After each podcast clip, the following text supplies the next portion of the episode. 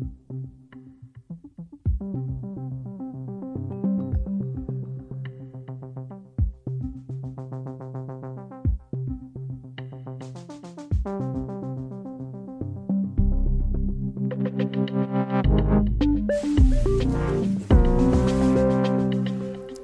og velkommen Godmorgen. til øh, en uafhængig morgen. Karoline, du skulle lige have halsterklæder i dag. Jamen, det blev lidt varmt. Det bliver lidt for varmt, det er, det er godt. Det er godt, du, godt, du gør det nu. Øhm, Karoline, vi, øh, jeg ved ikke, om vi får det varmt radiofonisk, men det tror jeg Det dog tror jeg. alligevel, vi gør. Men vi får det i hvert fald ikke lige så varmt, som øh, partiet Venstre har det for tiden. Det faktisk, tror jeg er umuligt at få. Det er Det brænder. et, øh, nu siger jeg det, som jeg lige har det udenbart, det er børnehaveshow uden lige. Øh, Jakob Ellemann har lavet øh, to løftebrud på øh, noget, der ligner en uge. Mm-hmm. Først det her med, at han ikke vil gøre Mette Frederiksen til statsminister. Det er han øh, i gang med. Dernæst, at øh, han nu ikke længere vil have en advokatundersøgelse, uvildig advokatundersøgelse af Mette Frederiksens øh, rolle i Mink-sagen. Det øh, startede en lavine af for det første udmeldelser af Venstre. Øh, jeg tror, det er Maja og Fjord, der, er, øh, den kreds, der er der, er der 20, der er røget. Mm. Øh, hvis ikke flere. Øh, det starter så, så stærk en lavine, at der i går aftes kl. 20 blev indkaldt til ekstraordinært øh, møde i hovedbestyrelsen. Hovedbestyrelsen, den, det er jo sådan en, en ret stor klump venstrefolk, lokalformænd, borgmestre og alt muligt. Ikke? Øhm, klokken, øh, ja, et par timer senere, det er færdigt, det møde, ah, halvanden time senere, tror jeg, så går de ud og siger, der er fuld opbakning til Jacob Ellemann Jensen. Og nu begynder jeg at grine, fordi En stor, glad gruppe. det, det er så godt, det han er gang i. Øh, fordi så går der ikke ret lang tid, så har BT simpelthen øh, fået lækket lydoptagelser fra Ja. det møde. Ja, mens Ellemann øh, lusker hen tilbage på Marienborg nej. og forhandler videre, så er der i hvert fald en fra hovedbestyrelsen, som lige får sendt en lille lydfil Det er i hvert fald- til BT. det teaterstykke, der bliver opført, og det, det ved man jo godt, det er det, når man så går ud som en samlet gruppe og siger, alle er glade, vi står alle sammen bag ham. Øh, der, hvor vi i dag kunne sidde og spekulere over, er det nu rigtigt? Det ved vi nu. Der er i hvert fald en, som du siger. Der er en, der ikke synes, at, øh, at, det er, øh, at der er fuld opbakning. Ja. Så havde man ikke lægget de lydoptagelser. Nå, og det Ej. passer også super fedt, fordi om øh, et kvarters tid, 10 minutter, så har vi Sten Hasselris med her i radioen. Han øh, har for det første brokket sig over, at man ikke har talt nok i medierne og med, øh, med venstrefolk, der bakker op omkring en SV-regering. Mm. Øh, men han er også med i hovedbestyrelsen, så han var med til mødet. Det er perfekt. Det interview glæder jeg mig ekstremt meget til. Derudover så skal vi også tale med Birgitte Elsø, det gør vi omkring klokken 8. Hun er journalist og også venstremedlem, og så skal vi også tale med Martin Gertsen, der er jo øh, forhåndværende folketingsmedlem. Han, han blev ikke genvalgt til det her valg. Og han er også radiovært her på Den Uafhængige nu, i, på det program, der hedder Magtpartierne. Øhm, og, og de interviews øh, var det, jeg gik hjem i går, nogle jeg virkelig glæder mig til. Lad mig sige på den måde, jeg glæder mig kun mere til dem nu. jeg glæder mig kun kun mere blevet til dem nu. Øhm, og så, øh, så til, vi kan lige nævne lidt øh, mere om, hvad vi skal have senere i programmet, synes jeg. Øhm, men jeg synes at egentlig, vi har et, et ret vildt interview nu her også, som vi skal kaste os ud i. Er du klar på det? Ja. Vi så spiller lige et klip, og så, øh, så lad os bare komme i gang med udsendelsen. I vil blive straffet på en lignende fod med folk under 2. verdenskrig, der var med i ulovlige forsøg på folk. Skam dig! Skam dig! Skam dig! Skam dig! Især dig, din lallende klovn, mand. For helvede, hvor du ligger. Hvor er du ulækker. Så er, er stemningen ligesom øh, sat. Ken Nielsen, godmorgen. Det er dig, der er med på øh, lydfilen her. Ja, godmorgen. Ja, det er korrekt. Du Det er er... mig, der er ude og, øh, og udskamme nogle af de her forbrydere i, øh, ja, i folkemordet med de påståede coronavacciner. Det er rigtigt, ja. Ja, præcis. Nu, nu er du allerede i gang, kendt. Det er godt. Øh, nu skal du høre, jeg præsenterer dig lige hurtigt. Øh, du er medlem af Frihedslisten, og så er du selvudnævnt frihedskæmper. Øhm, og, og Ken Nielsen, jeg har faktisk et klip mere, øh, for det du gør, det kan jeg jo godt lige sige kort, det er, at du øh, øh, tænder din telefon og optager en, en video, hvor du tager ud til vaccinationssteder og, øh, og ligesom øh, råber ad og, og, og, og gør dem, der står og står for vaccinerne, klar over, at de efter din mening har gang i et, øh, et folkemord, og du skal nok få mulighed for at sætte ord på det, fordi jeg er sikker på, at du ikke synes, jeg, jeg, jeg gør det godt nok. Øh, men, men Ken, lad os lige spille et klip mere. Er du klar på det? Ja, det er fint. Goddag. Mit navn er Ken Nielsen. Jeg er kommet for at fortælle jer, at I er med til at skade og dræbe borgere i det her land. Det synes jeg, I skal vide. Indtil videre er der mere end 190.000, der er blevet øh, indberettet skader af de påståede coronavacciner, altså mRNA-genteknologien. Og mere end 83.000 borgere i Danmark er døde inden for en måned af enten første, anden eller tredje stik. I er medskyldige i folkemord, og I er landsforrædere, der er med til at dræbe borgere i det her land. Det skal I have vide. Og så løfte din hånd op til ham. Nej, du har også et ansvar for, hvad der foregår. Du bør også sætte det, der sker. Jeg vil gerne have lov at overrække jer et aktivt modstandkort.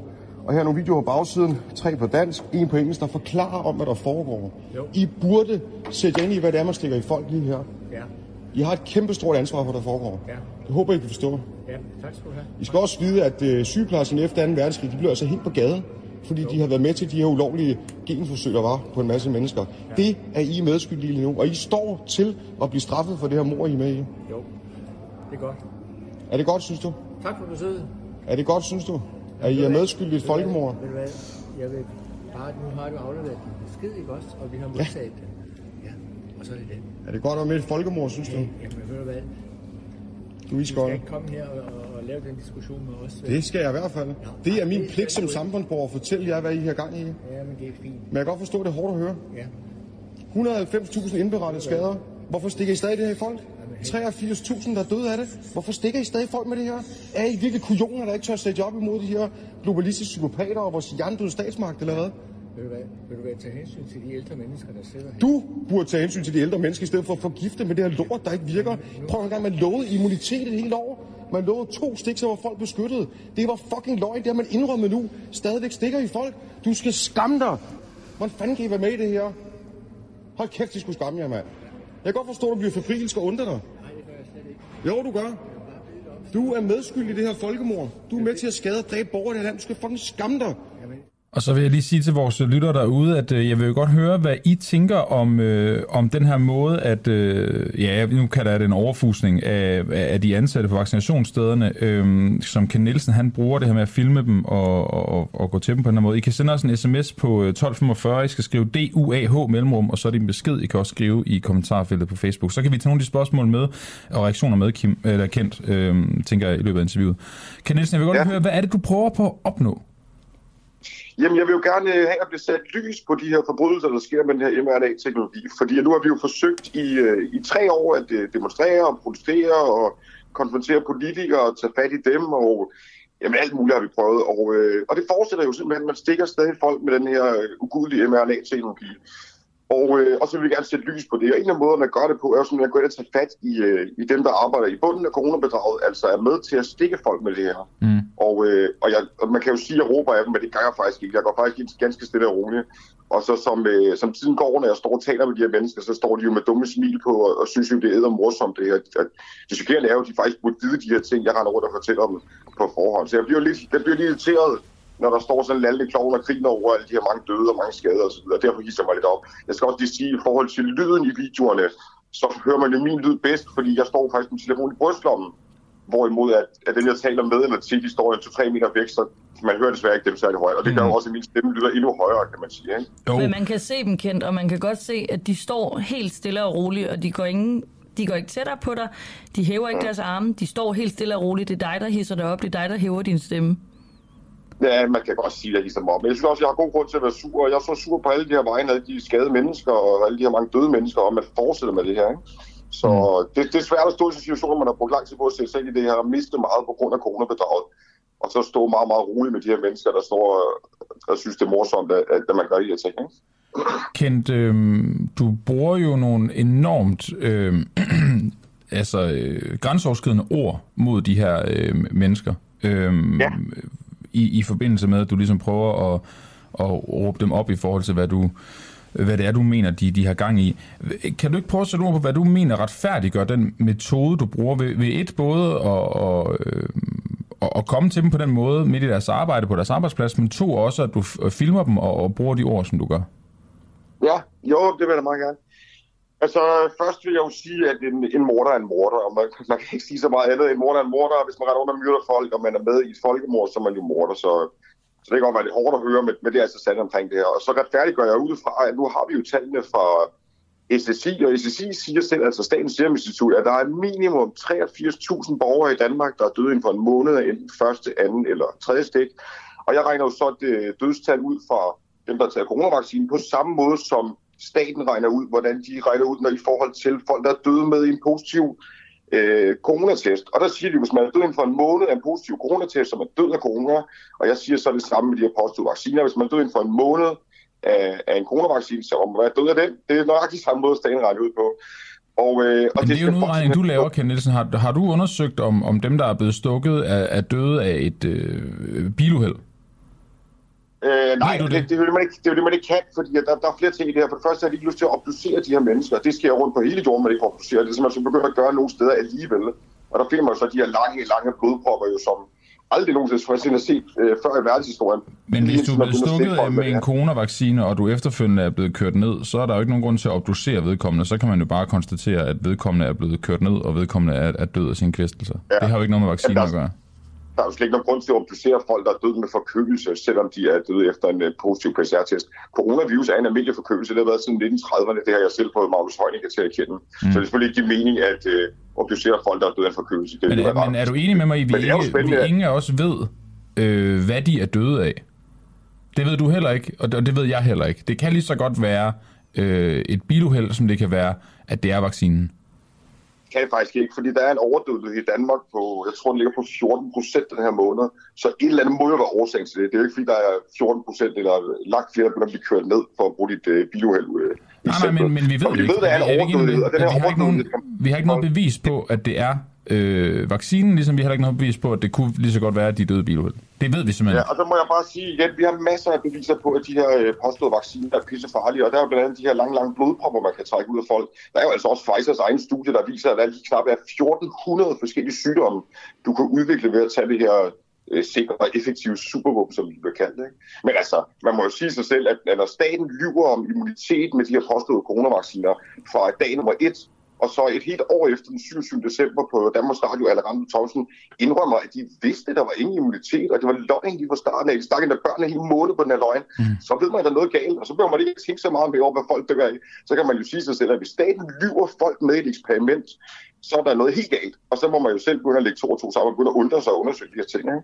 Så men vi har ret gode beviser for, at en masse mennesker er døde af de her påståede coronavacciner. Og en af de gode eksempler er jo øh, faktisk egne dokumenter og deres egen forsøgsdata, hvor de faktisk svindlede i deres egen forsøg for at kunne få det til at, at se bedre ud, så man kunne stikke det her lort i folk. Ikke? Mm. Men, men, men de her meget, meget lange blodpropper, synes jeg er meget hyggeligt.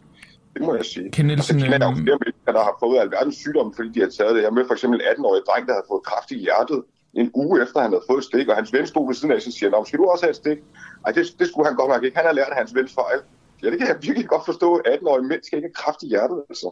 Det sker der, mand. Ken Nielsen, øhm, i forhold til den fremgangsmåde, du har, øhm, og den retorik, du vælger at bruge, gavner den ja. Så øh, den sag, du har? Ja eller nej?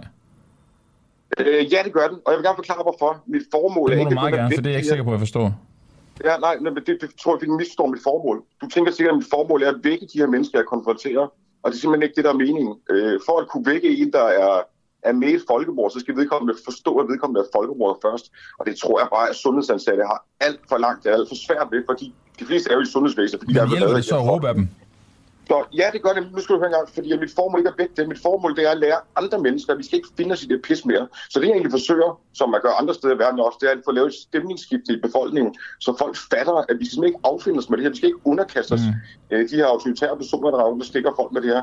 De skal have vide, hvad de er med i, og det skal ikke være rigtigt efter tre år, at de kan undersøge, hvad fanden det går ud på det her. Det bliver for dumt, ikke? Men Kent, når man øh, kalder folk for grimme ting, så har jeg personligt svært ved at tage folk seriøst, fordi meget af det, du siger til dem, det er jo, det er jo din påstand. Og det er jo ikke, og du kalder dem bare grimme ting, som ikke har noget at gøre med det, du egentlig er der for. Så er det jo svært at tage din præmis seriøst. Ja, men jeg ved ikke, hvad du vil have, man skal kalde morder andet end morder, altså. Men du kalder dem også andre grimme ting.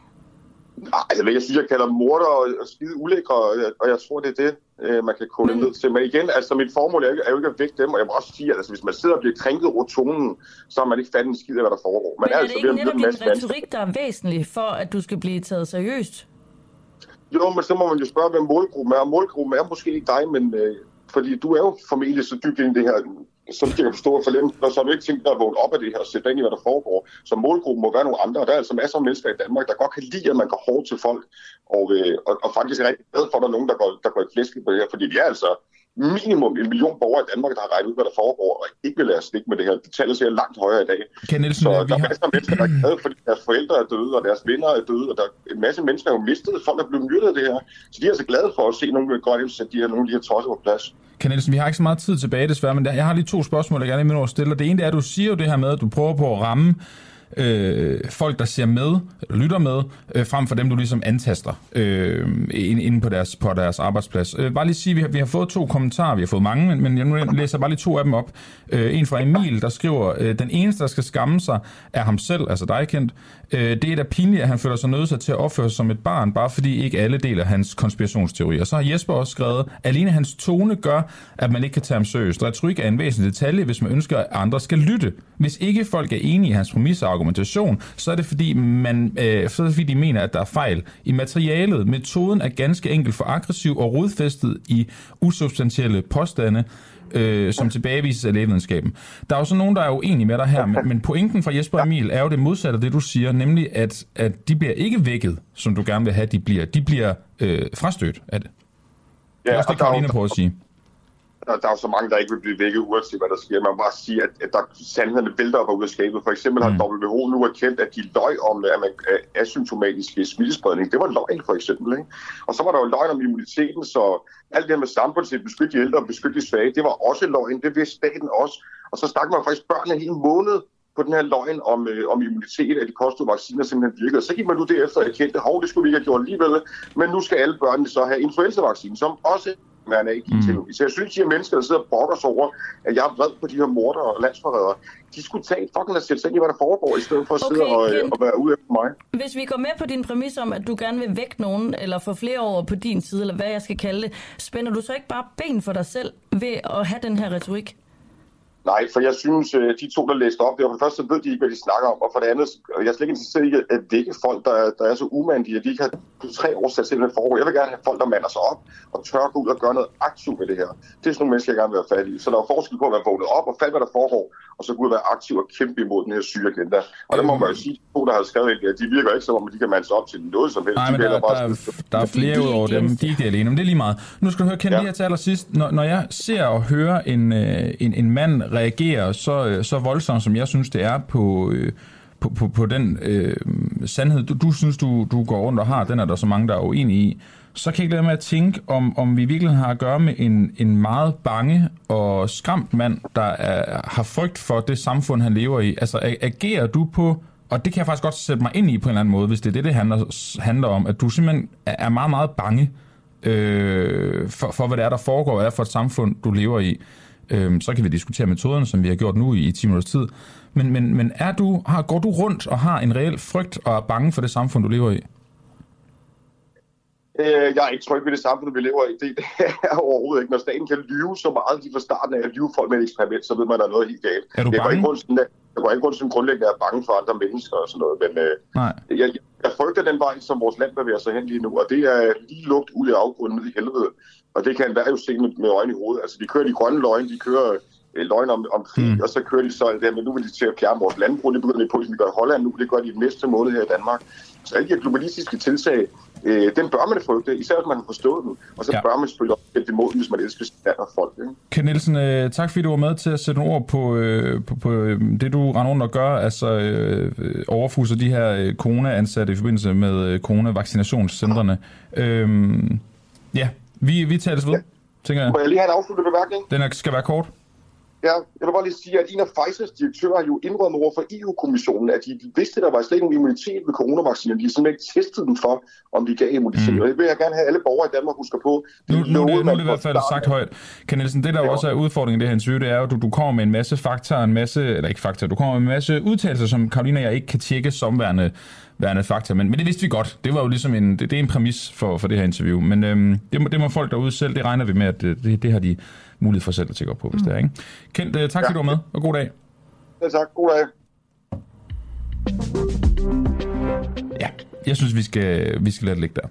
Øhm, nu skal vi videre til at øh, tale om øh, Venstres øh, show. Det, de har gang i. Mm.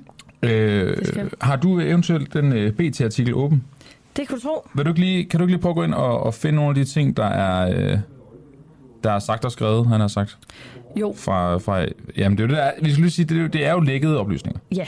I går der var der øh, ekstraordinært møde i Venstres hovedbestyrelse, og efter det møde, så blev der lækket en øh, lydoptagelse, øh, hvor Jakob Ellemann Jensen fortæller, hvad han forsøger at at forhandle sig frem til ved at droppe kravet om en øh, advokatvurdering af Mette Frederiksens ansvar i Mink-sagen. Øhm, og øhm, inde på BT, der skriver de lidt forskelligt. Hov, nu skal jeg da lige have opdateret den her.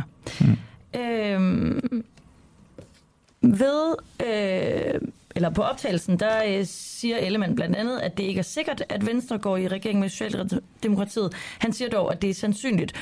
Øhm. Og øhm, med det, så kan vi byde velkommen til øh, dig, Sten Halsris. Godmorgen.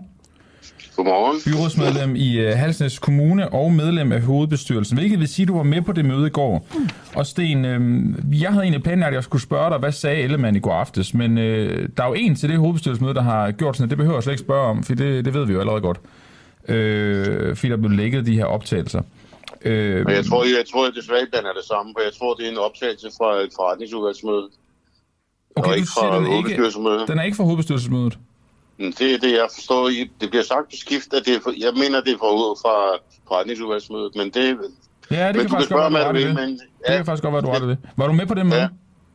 Nej, jeg var ikke med på forretningsudvalget. Jeg er med i hovedbestyrelsen. Okay, fair nok. Jamen, øh, det står der også her faktisk. Det er måske ret nok. Sten Hasselris, øh, når du så ser de, de lækkede oplysninger, stemmer de så overens med, med det, der blev sagt på hovedbestyrelsesmødet? Jeg har ikke set de lækkede oplysninger. Okay. Nå, men der står, øh, TV2 siger faktisk, at øh, lyden er fra, øh, fra hovedbestyrelsesmødet. Har du nogen idé om, øh, hvem det kunne være, der har lækket oplysningerne? Lydfilen? Nej, Nej det har jeg ikke. Jeg synes, det er, det er virkelig ringe. Mm. Uanset om det er for en eller anden møde, så... Ja. Så, ja. Det er ikke dig, der har gjort det? Nej. Nej. Nej, det er virkelig dårligt. Ja. Du har ingen idé om, hvem det kunne være? Nej. Okay. Øhm, I går jo ud, Venstre, sådan ret samlet set i går, og siger, at øh, nu er der fuld opbakning til, til Jacob Ellemann efter det her hovedbestyrelsesmøde.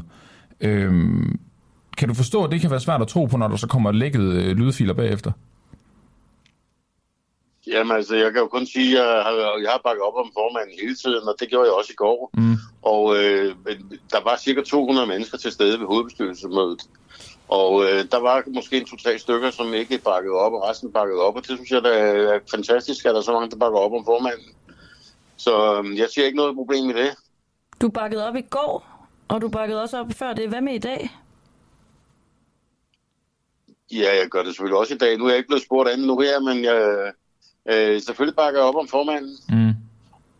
Hvorfor er det jeg synes, at det er, jeg, synes, jeg synes, at det er faktisk ret utroligt, at Venstre kan, kan have fået et kæmpe valgnederlag, og så faktisk måske alligevel være årsag til, at der bliver ført liberal øh, politik i Danmark. Det mm. synes jeg er et godt resultat. Mm. Så du synes simpelthen, det opvejer, fordi hele den her øh, krise, kan man sige, startede med, at, at der kom de her to øh, løftebrud fra, fra Jacob Ellemann Jensen. Det opvejer, øh, løftebrudene opvejer den mulighed, han får, hvis han går i en eventuel regering for at føre øh, venstrepolitik ja, vi er jo nødt til at forholde os til virkeligheden, og virkeligheden er, at vi tabte 20 mandater, mm. og øh, der ikke bliver nogen minkundersøgelse, uanset hvad Venstre siger eller ej. Og så synes jeg, at det er bedre at bruge vores kræfter på at gøre noget godt for Danmark, end det er at, at kigge bagud. Og for mig døde Mink-sagen faktisk den 1. november, hvor Nordjylland stemte, gav Mette Frederiksen et rekordresultat, både personligt og for Socialdemokratiet. Mm. Og det tegner jo det tegner et billede af, at Mink-diskussionen trods alt ikke er så rodfæstet, og når jeg ser på, hvad jeg har mødt i valgkampen, så møder jeg mennesker, der snakker sundhedsreform og inflation og forsvar og mange på arbejdskraft og sådan nogle ting. Det er jo det, der optager den danske befolkning mm. øh, bredt set, og det er også det, jeg er optaget af. Men Sten, I havde jo stadigvæk, nu siger du, at der, at der selvfølgelig var et flertal bag Mette Frederiksen, men I havde jo stadigvæk et flertal for en undersøgelse af den her Mink-sag. Nej, det havde vi ikke, fordi Moderaterne ville jo ikke, øh, ville jo ikke have sagen. Nej, men sammen med dem, der var der jo stadigvæk et flertal jo, men... for at få undersøgt den her sag. Så jeg, er det ikke lidt at skide på vælgerne? Fordi der var, sammen med dem, der var der et flertal. Så I kunne godt have blevet ved med at stå sammen. Nej, vi, vi kan jo ikke styre Moderaterne. Men dertil kommer, at hvis vi skulle have lavet en mindsag, så skulle vi ikke starte regeringsforhandlinger. Jeg har lang kommunal erfaring, mm. og vi har for eksempel, hvis vi laver en konstituering med en borgmester fra Socialdemokratiet, og på den måde får nogle formandsposter, så går vi jo ikke dagen efter ud og laver et mistillidsvotum til den selv samme borgmester. Men, men og det samme her, man kan ikke gå i regering og så bagefter miskritisere chefen. Altså, det går jo ikke. Nej, men, men er det et argument, at man øh, har et, et løfte og en holdning, ind, øh, kun fordi der er flertal for den? Men jeg har den holdning, at vi skal bruge vores kræfter på at føre liberal politik. Ja, det er helt med på, men, men du sagde lige før, at hvis der ikke er flertal for det, så er der ingen grund til at mene det. Er det den måde, man, du gerne vil have, man fører politik i Venstre på, at man udelukkende mener og siger ting, som man kan få igennem, og ikke har øh, holdninger, som er fastgroet mere ideologisk? Man kan godt have den holdning, at man passer, gerne vil have haft sådan en sag. Det er fint nok. Men man skal vælge sin kampe med omhu. Og der er ingen grund til at kæmpe en sag, der egentlig er slut så vil jeg hellere bruge kræfterne på at se fremad mm. og gøre noget godt for Danmark. Mm. Men kan du forstå, at jeg undrer mig over argumentet med, at vi mener det ikke længere, fordi Moderaterne gik ud?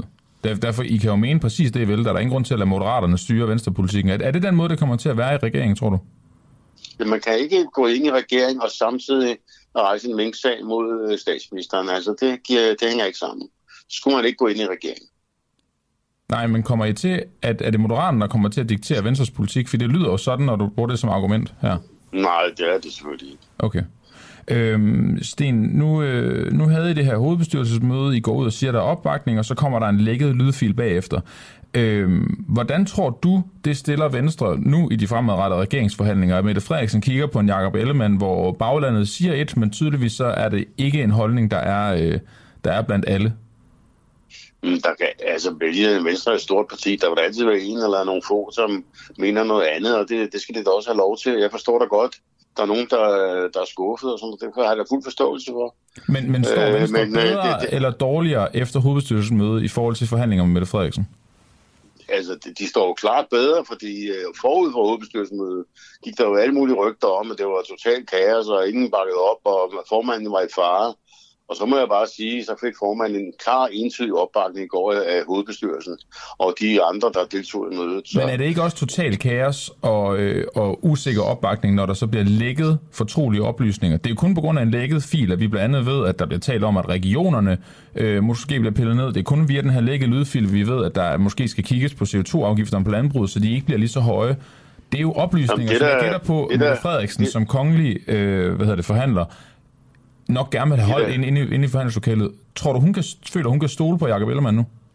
Jamen, det er da ikke noget med Jacob Ellemann at gøre, fordi der sidder en eller anden idiot, der lægger noget og optager lydfiler fra et lukket. Det er da, u- det er da fuldstændig uanstændigt at gøre. Jamen, det, det, det er så fair nok jo, men det er hans bagland. Det, altså, det er ikke hans bagland, der har gjort det der. Det er en eller anden idiot. Og længere er den jo ikke. Men det er der stadig en, der har været med på mødet. Der er vel ikke bare ja, en eller anden random, der kan komme med ind til det møde? Han må da vide, alle, hvem alle ja. inden til det møde det er.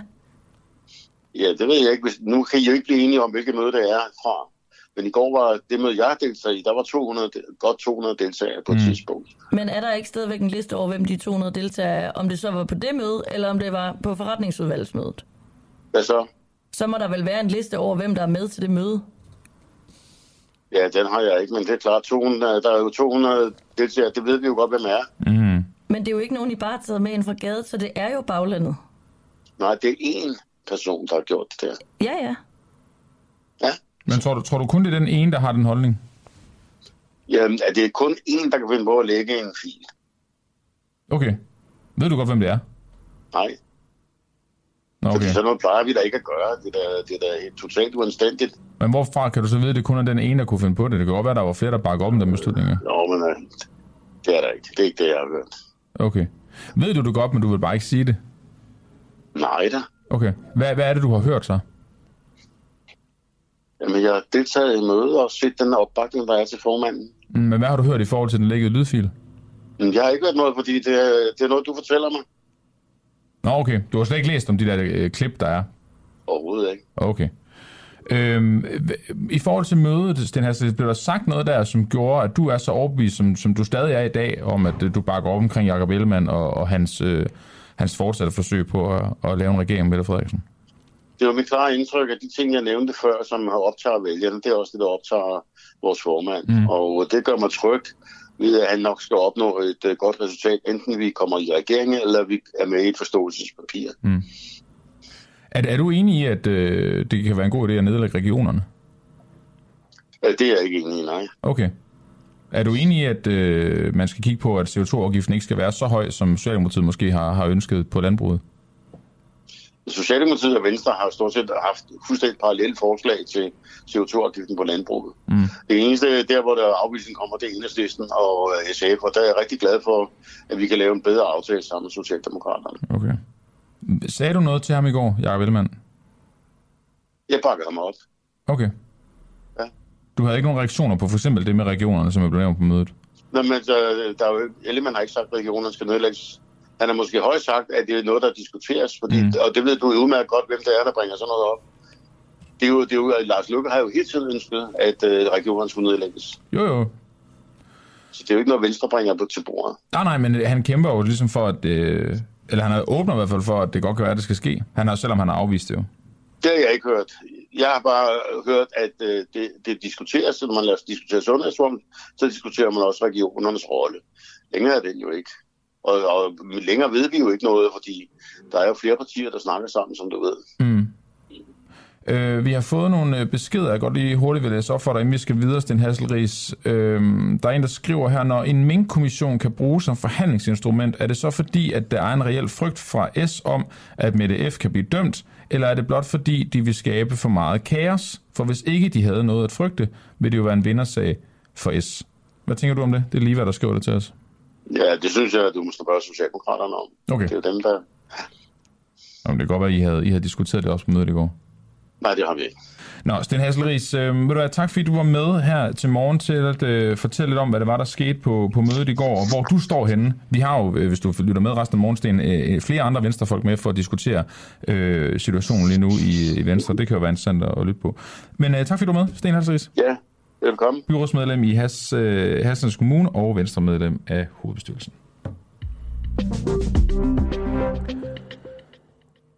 Jeg tror godt, Sten ved, hvem der har ligget de oplysninger. Han havde i hvert fald hørt noget.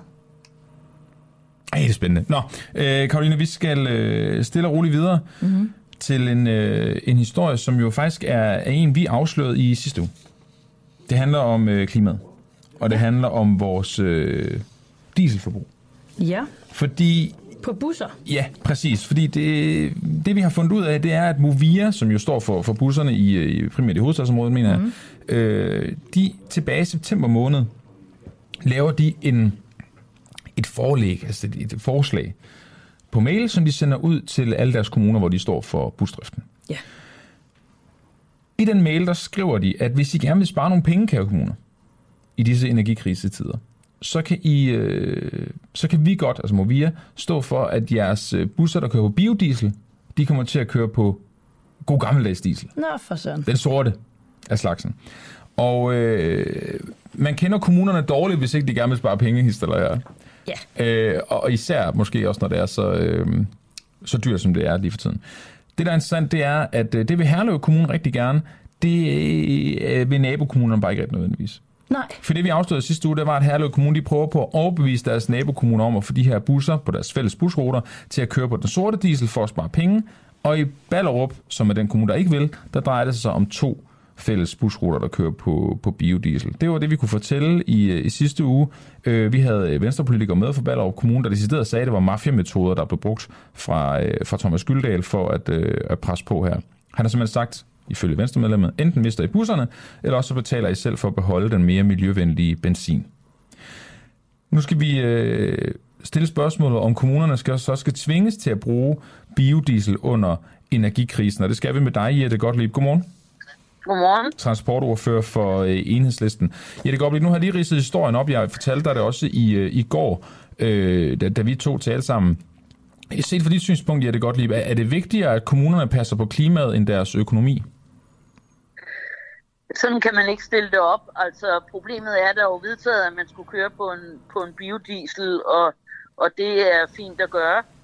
Øh, kommunernes økonomi er blevet dårligere og dårligere, og det er det ikke kommunernes skyld i sig selv. Så man kan ikke stille det sådan op. Men det er jo lidt Men, det, kommunerne gør her, for de vælger jo ligesom at sige, okay, vi, Jo. vi dropper biodiesel, og så kan vi spare nogle penge. Så det er jo præcis sådan, kommunerne sætter det op. De har, har jo vurderet, Jo, men- vi har brug for at spare pengene, så må klimaet lide. Så derfor så spørger jeg dig som transportordfører, Ja. synes du også, Og så at det er vigtigt, at man passer på klimaet, eller synes du omvendt, at det er vigtigt at passe på klimaet i økonomien? Nej, jeg synes, det er vigtigt, at problemet bliver løst overordnet. Fordi det er Hvad jo det? fuldstændig åbent. Det betyder, at kommunerne har jo meget stigende udgifter i øjeblikket af mange forskellige grunde. Mm. De er jo også udsat for øh, for eksempel inflationsudgifter, der stiger og sådan noget. Mm. Og derfor kræver det en større løsning set op. Altså det, og det siger en statslig løsning. Okay. Det, det, Men det, det, skal kommunerne ikke true hinanden, det er klart. Nej. Det ved jeg heller ikke er rigtigt. øh, nej, men det er jo så udlægget for Ballerup Kommune, fordi at, øh, Ja, ja, at, at Herlev Kommune gør det. Ballerup, det ved jeg jo ikke noget om. Nej, nej, nej. Øh, nu siger du, at det skal løses oppefra. Øh, Movia er jo, som det er nu, ejet af kommunerne og regionerne. Men mener du, at staten Ja. skal gå ind og blande sig i det her? Ja, Hvordan?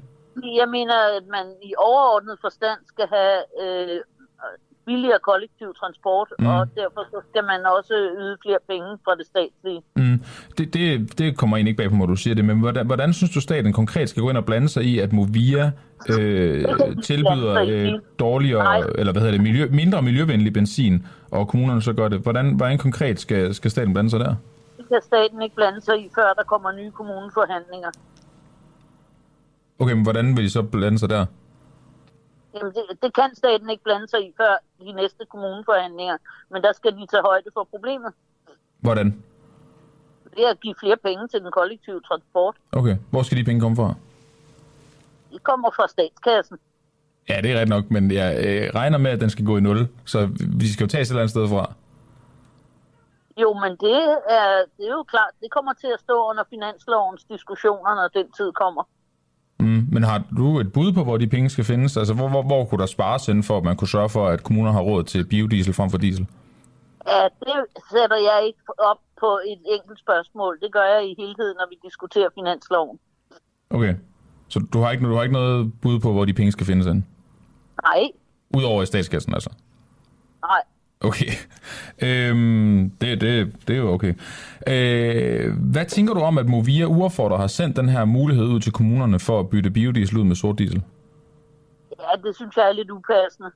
Fordi det var et skridt fremad, da man valgte biodieselen. Ja. Men hvis nu Movia gør det, Movia er jo, hvad kan man sige, udover at de står for busdriften for kommuner og regionen her i, her i hovedstadsområdet, så er de jo også rådgiver, det er jo det, de i hvert fald siger til os, for kommunerne i forhold til, hvad for nogle løsninger de har. De kigger på nogle kommuner, der øh, har en øh, svær økonomi, og så vurderer de, at vi kan måske tilbyde det her, så kan det være, at det, det kan hjælpe dem. Gør de ikke bare deres arbejde, Movia? Nej, det, det synes jeg ikke, fordi det er jo en overordnet beslutning, at, man, at transporten skal bidrage til øh, mindst, mindsket CO2-udslip og sådan nogle ting. Mm. Så det synes jeg ikke, de gør. Så blander, synes du, Movia blander sig noget, de ikke skal blande sig i? Nej, de må da godt skrive det, men, men jeg synes, det er et dårligt forslag. Og Okay. hvis jeg var kommune, hvis jeg sad i kommunerne, ville jeg også sige, nej, nu er vi kommet det skridt. Så skal vi ikke træde tilbage. Burde man tvinge Movia og kommunerne til at købe biodiesel? Nej, det kan man jo ikke. Nej, men det kan man vel sørge for, man kan vel ændre på et eller andet. Nej, hvad skulle det være? Det ved jeg ikke. Altså, tænker der, er man indført en, der er jo ikke øh, indført en lov, hvor der er lavet forbud mod at bruge det andet. Nej, men det kunne godt være, at du tænkte, at, øh, at der skulle ændres i den opsætning, der er med Movia eller ejerforholdet, sådan at det her ikke kunne ske, sådan at der kom et mere overstatslig styring af det. Det ville jo ikke være ulige i enhedslisten, tænker jeg. Jo, altså jeg synes, det er okay, at øh, busserne kører lokalt på lokale beslutninger. Mm. Mm. Men altså, jeg, jeg kan godt sige, at jeg er forholdsvis øh, bekymret for, at man får nedlagt ruter. Og det er jo ikke kun på grund af det. Men det er simpelthen fordi, det generelt er sådan, at man tænker på at nedlægge ruter, fordi man ikke kan få dem til at blive rentable. Mm. Og det er det, jeg mener, der skal løses op fra. Ja, det er godt lige. Nu, nu har jeg nævnt det et par gange, men nu siger jeg lige igen, Mo- Movia er jo, er jo som sagt ejet af regionerne og kommunerne. Øhm, så jeg godt tænke mig at høre dig, if- ifølge dig, hvem, hvem har så ansvaret for, at busserne øh, fortsætter, eller nu kører på diesel nogle steder, eller andre steder fortsætter med bio, biodiesel, som, som du ønsker det? Jamen, det, de har jo den, den enkelte kommune har jo det ansvar. Okay, så det er den enkelte kommune, der har ansvar for det? Ja, men det, er, altså, der er jo, det ligger jo som aftaler i det øjeblik, man kører over øh, kommunegrænsen, så Mm. ligger der jo aftaler mellem kommunerne. Mm. Hvad, hvad vil du sige til de kommuner, som for eksempel Herlev, jeg kan sige øh, Gladsaxe og, øh, og Furesø er faktisk også gået med til at køre på det gamle diesel. Hvad vil du sige til de kommuner, der har valgt at tage den beslutning på baggrund af, af Movias forslag? Det vil jeg sige er meget uklogt. Mm. Og hvad vil du sige til Ballerup, der bliver truet med, at de enten kan beholde øh, biodiesel og betale for hele ruten, eller de kan gå over til sort diesel og dele, som de plejer? Jamen, det ved jeg ikke, om er rigtigt. Jamen, det, er jo det, for, det er jo det forlag, Ballerup Kommune har fået af Herlev Kommune. Jo, jo, men de, øh, de er jo lige parter i den sammenhæng, mm. så det kan man jo ikke. Okay. Øh, tror du, vi ville have undgået det her, hvis Movia var privatejet? Nej, Det vidste jeg godt, du ville sige. ja, det er godt, at I bor. Tak fordi, at øh, du var med her til morgen til at øh, sætte bord på den her historie, som vi har, vi har fundet frem. Jeg, jeg kan sige, at vi fortsætter med at øh, belyse den og, og, og er i gang med at undersøge øh, Movias rolle i det her. Så kan det være, at vi vender tilbage til dig på et tidspunkt. Jeg godt lide. Er det, er det okay? det er okay. Det er godt. God dag til dig. Godmorgen.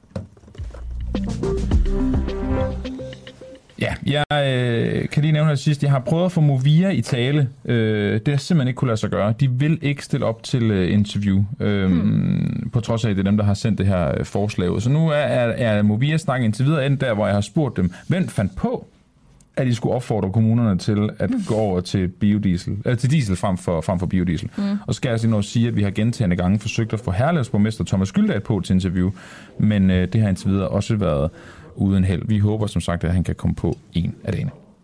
Mm. Nu skal det øh, handle om noget helt andet, Oliver. Ja, tak. Øhm, den næste, vi skal snakke med, det er øh, Abel Kaya, der er forsvarsadvokat for Ahmad Samsam, som vi jo har talt rigtig meget om øhm, de seneste mange uger. Onsdag i sidste uge, der tog øh, den terrordømte Ahmed Samsam kontakt til fængselspersonalet i Endermark fængsel, hvor han sidder. Det er ved Horsens, og hvor han øh, afsoner øh, sin fængselsstraf. Han øh, meddelte, at han vil gå i sultestrække. Samtidig så er der, øh, der er ret stor forvirring i Moderaterne om, hvorvidt partiet de egentlig ønsker en advokatundersøgelse af, hvorvidt Samsam var agent for PT. De vil simpelthen ikke svare på spørgsmål. Nej, det vil de ikke. Nej. Vi har spurgt dem. Vi har i hvert fald forsøgt. Mm. Øhm, Abel Kaya, godmorgen. Ja, godmorgen. Hvordan har øh, Ahmed Samsam det egentlig? Jamen, han har det ikke så godt. Øh, Han er jo gået i sultestrække, så, så det siger sig selv, at øh, han har det rigtig, rigtig skidt. Hvor, på hvilken måde? Jamen altså, øh, dels øh, altså hele den her sag, hvor han er dømt med urette selvfølgelig, og så er der selvfølgelig øh, det, det seneste her med, at øh, han øh, har nogle meget dårlige afsoningsvilkår, hvilket han har haft i meget lang tid, og som i sidste ende har gjort, at han er gået i sultestræk. Og så senest alt det her med øh, den tvivl, der er opstået med hensyn til, om man overhovedet vil, vil nedsætte en øh, undersøgelseskommission. Det har selvfølgelig også øh, med, hvad hedder det, lukket et hvert håb i ham omkring en løsladelse, en snarlig løsladelse. Mm. Hvad er det mm, for os, der ikke har været i et fængsel og ikke ved så meget om øh, vilkårene? Hvad er det så for nogle vilkår, som han sidder under, som gør, at han går i sultestrække? Jamen, han sidder under isolationsforholdet, i- isolationsforhold, det vil sige, at han sidder i sin celle i... Jeg har talt med ham omkring forholdene, øh, og der siger han, at han sidder i 22,5 time øh, isoleret, og så har han en halvanden time, øh, hvor han har mulighed for at gå på gåtur og have noget øh, socialt samvær og lave mad. Øh, så det er de vilkår, han har været underlagt igennem øh, rigtig lang tid. Og det er også nogle vilkår, han har været, altså de her isolationsforhold, øh, Øh, det er jo noget, han har været underlagt både i Spanien, øh, da han var varetægtsfængslet der, og efterfølgende, da han kom til Danmark, har han også i lange perioder siddet i isolationsfængslet, øh, og fordi han er terrordømt. Og det er klart, det gør noget ved en person, det tager på en person, og særligt når det er, at man, og når det virker helt surrealistisk, at man overhovedet sidder og afsoner en, en, en dom på, på det her grundlag. Og, og det andet, du så siger, det er jo så også øh, om hvorvidt, øh, den anden grund til, at, at der også er, at han har gået sultestrække, det er jo så hvorvidt, om, den her, om hans sag overhovedet skal undersøges. I går, der sagde øh, Jon Steffensen, som er medlem af Moderaterne, til 24-7, at partiet ikke længere vil have en undersøgelse af FE og øh, Samsam-sagen. Kort efter, så blev han så sat på plads af, og af sit eget parti, som oplyst, at det var simpelthen forkert. Vi har her på Den Det Uafhængige siden valgaften forsøgt at få øh, et klart svar fra partiet om to ting. Øh, og jeg tænker lidt, øh, om du måske kan hjælpe os øh, nærmere med at få et svar på de to spørgsmål. Øh, et, om Moderaterne ønsker en undersøgelse øh, af sagen om Ahmed Samsam, og to om Lars Løkke Rasmussen, der nu er formand for øh, Moderaterne, men i 2018 jo var statsminister for Venstre, tog en beslutning om, at det skulle holdes hemmeligt, at Samsam var et dansk agent.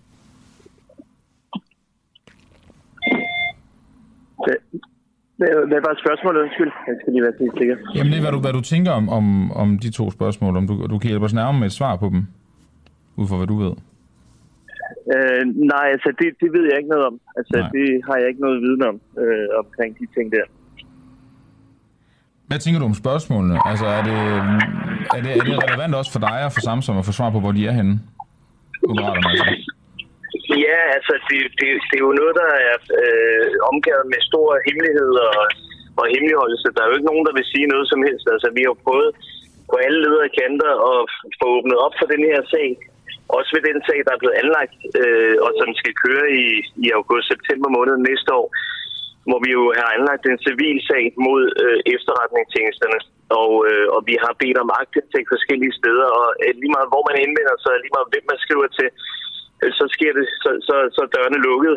Øh, og, og, så, så det er jo, når lige så snart PET er ind over en sag, jamen så er det omgivet med stor himmel, mm. hemmeligholdelse. Øh, Øh, så, så vi ved ikke så meget om sagen. Øh, de vil hverken blive eller afkræfte det ene eller det andet eller det tredje. Så, øh, så vi er også på mange punkter på bare bund. Og det er derfor, at ønsket omkring en kommission, FI-kommission eller Samsom-kommission, den havde været ekstremt ønskelig, fordi at der ville man jo kunne få en eller anden sandhed frem, fordi folk så skulle afgive en, en hvad hedder det, et, altså skulle afgive forklaring under strafansvar.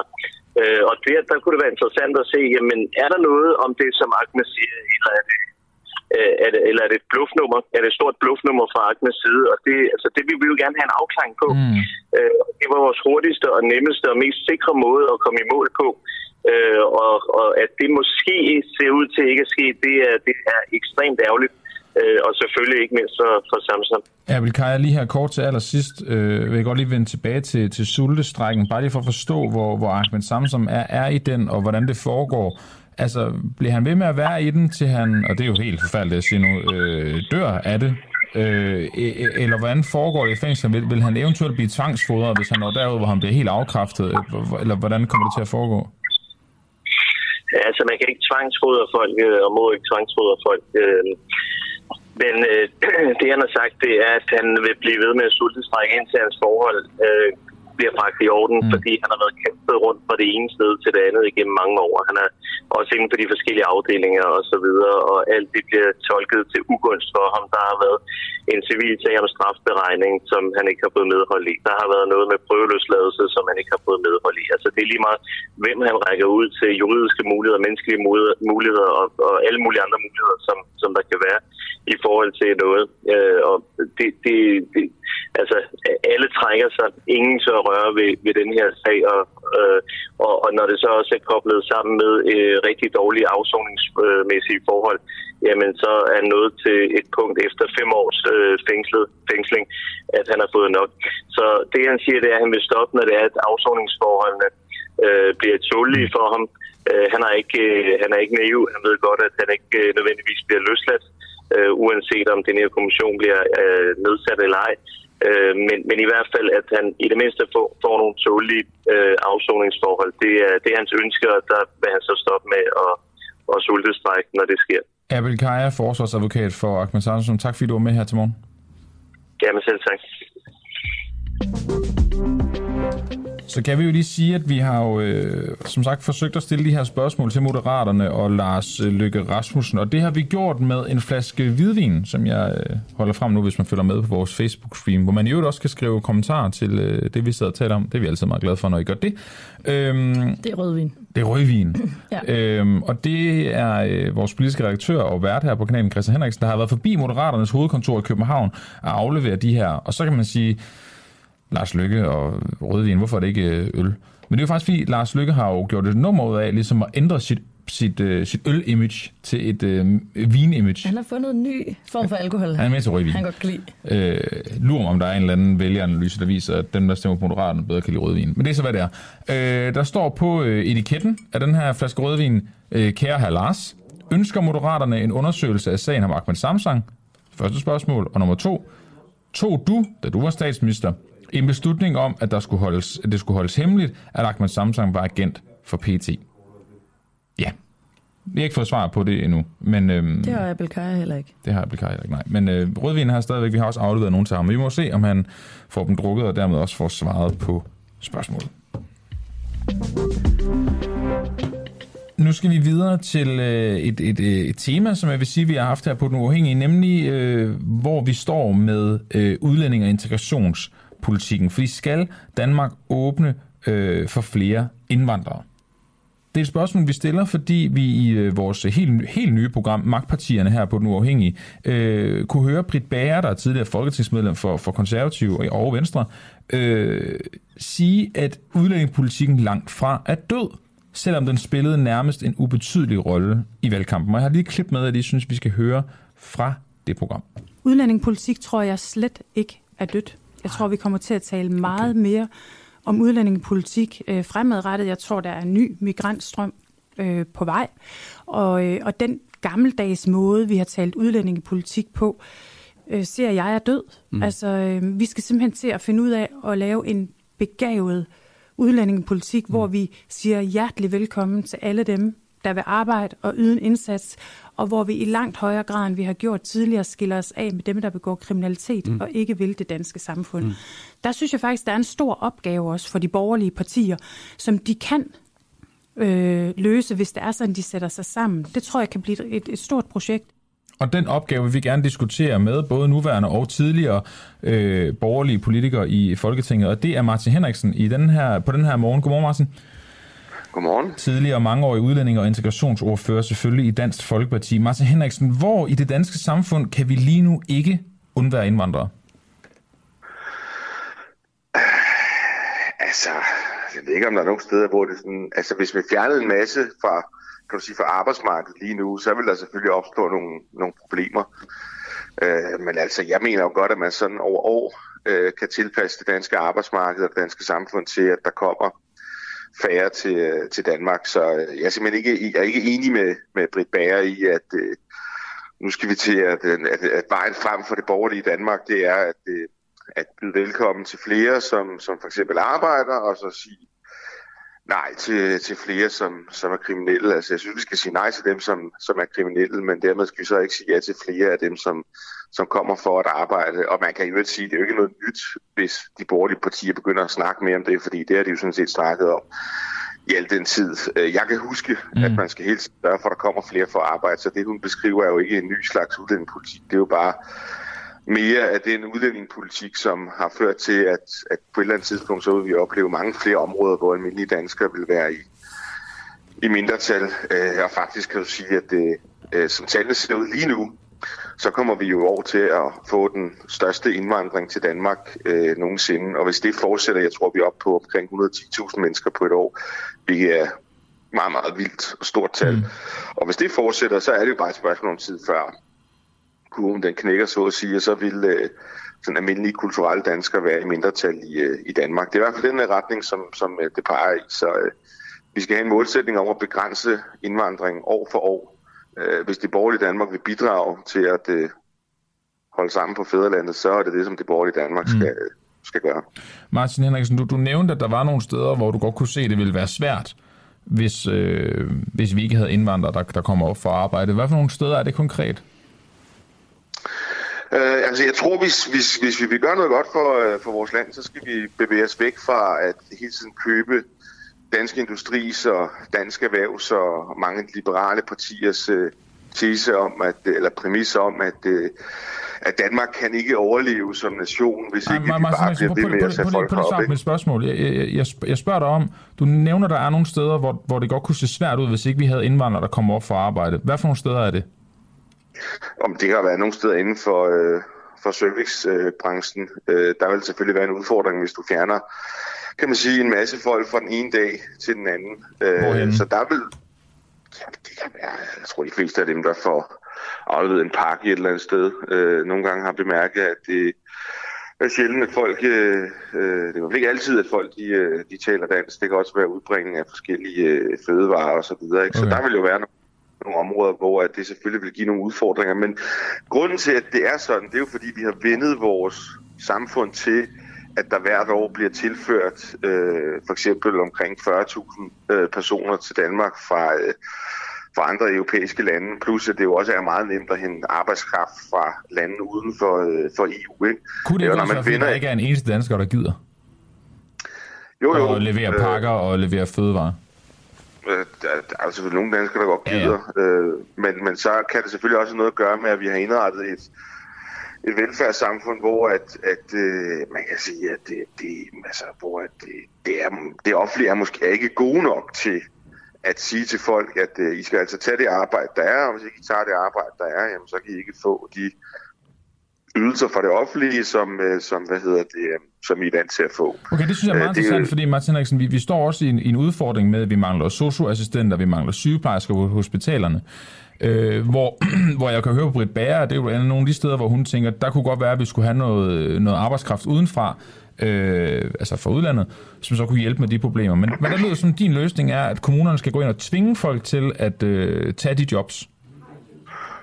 Ja, altså de skal i hvert fald gøre det klart, at, at hvis ikke du tager de jobs, som der er, de jobmuligheder, som der er, så kan du ikke blive ved med at få Nej. offentlige ydelser. Kræver det ikke, at folk det, første omgang er uddannet til det, før vi kan sige til dem, at de skal tage de jobs? Jo, jo, det, det gør det selvfølgelig. Det er okay. da klart. Men at man tager en ind fra et andet land, øh, som har nogle helt andre kulturelle forudsætninger, sproglige forudsætninger, er jo ikke altid løsningen. Der er jo også nogle patienter, som gerne skulle forstå sådan helt lavpraktisk, hvad det er, at, øh, at lægen den, øh, den siger. Men din spørgsmål, den måde, du stiller dine spørgsmål på, jeg ved godt, det er sådan hele debatten er bygget op på den måde, det er jo ved, at man hele tiden accepterer præmissen om, at Danmark kan kun overleve som nation, som bliver ved med at tillade en meget stor indvandring. Min præmis er lidt en anden en. Jamen, det, det, er min nu, præmis er min præmis, Martin Henriksen, men, men jeg, jeg, okay. jeg vil godt høre dig formulere det, du siger alligevel. ja, fair nok. Øh, min præmis er, at, at, øh, altså, at Danmark kan sådan set ikke overleve som nation, hvis man bliver ved med at tillade en så stor indvandring. Altså alene i år. Jeg synes jo, det, det er tankevækkende, at når man kigger på den politiske debat og hvad det er, man diskuterer, og også kigger på, hvad man har diskuteret i valgkampen, så er der jo slet ikke et eneste parti, der har forholdt sig til det faktum, at indvandringen er rekordstor, og som har forholdt sig til det faktum. Altså, der er sådan, der, folk tror jo, hvis du stopper folk på gaden, så tror folk jo, at at, at partierne på Christiansborg er sådan grundlæggende enige om at begrænse tilstrømningen og have en stram udlændingepolitik. Men hvis du så kigger på tallene, så er det jo slet ikke det der tilfælde. Det er det modsatte, mm. der gør sig gældende i dagens Danmark. Og sådan har det været et stykke tid.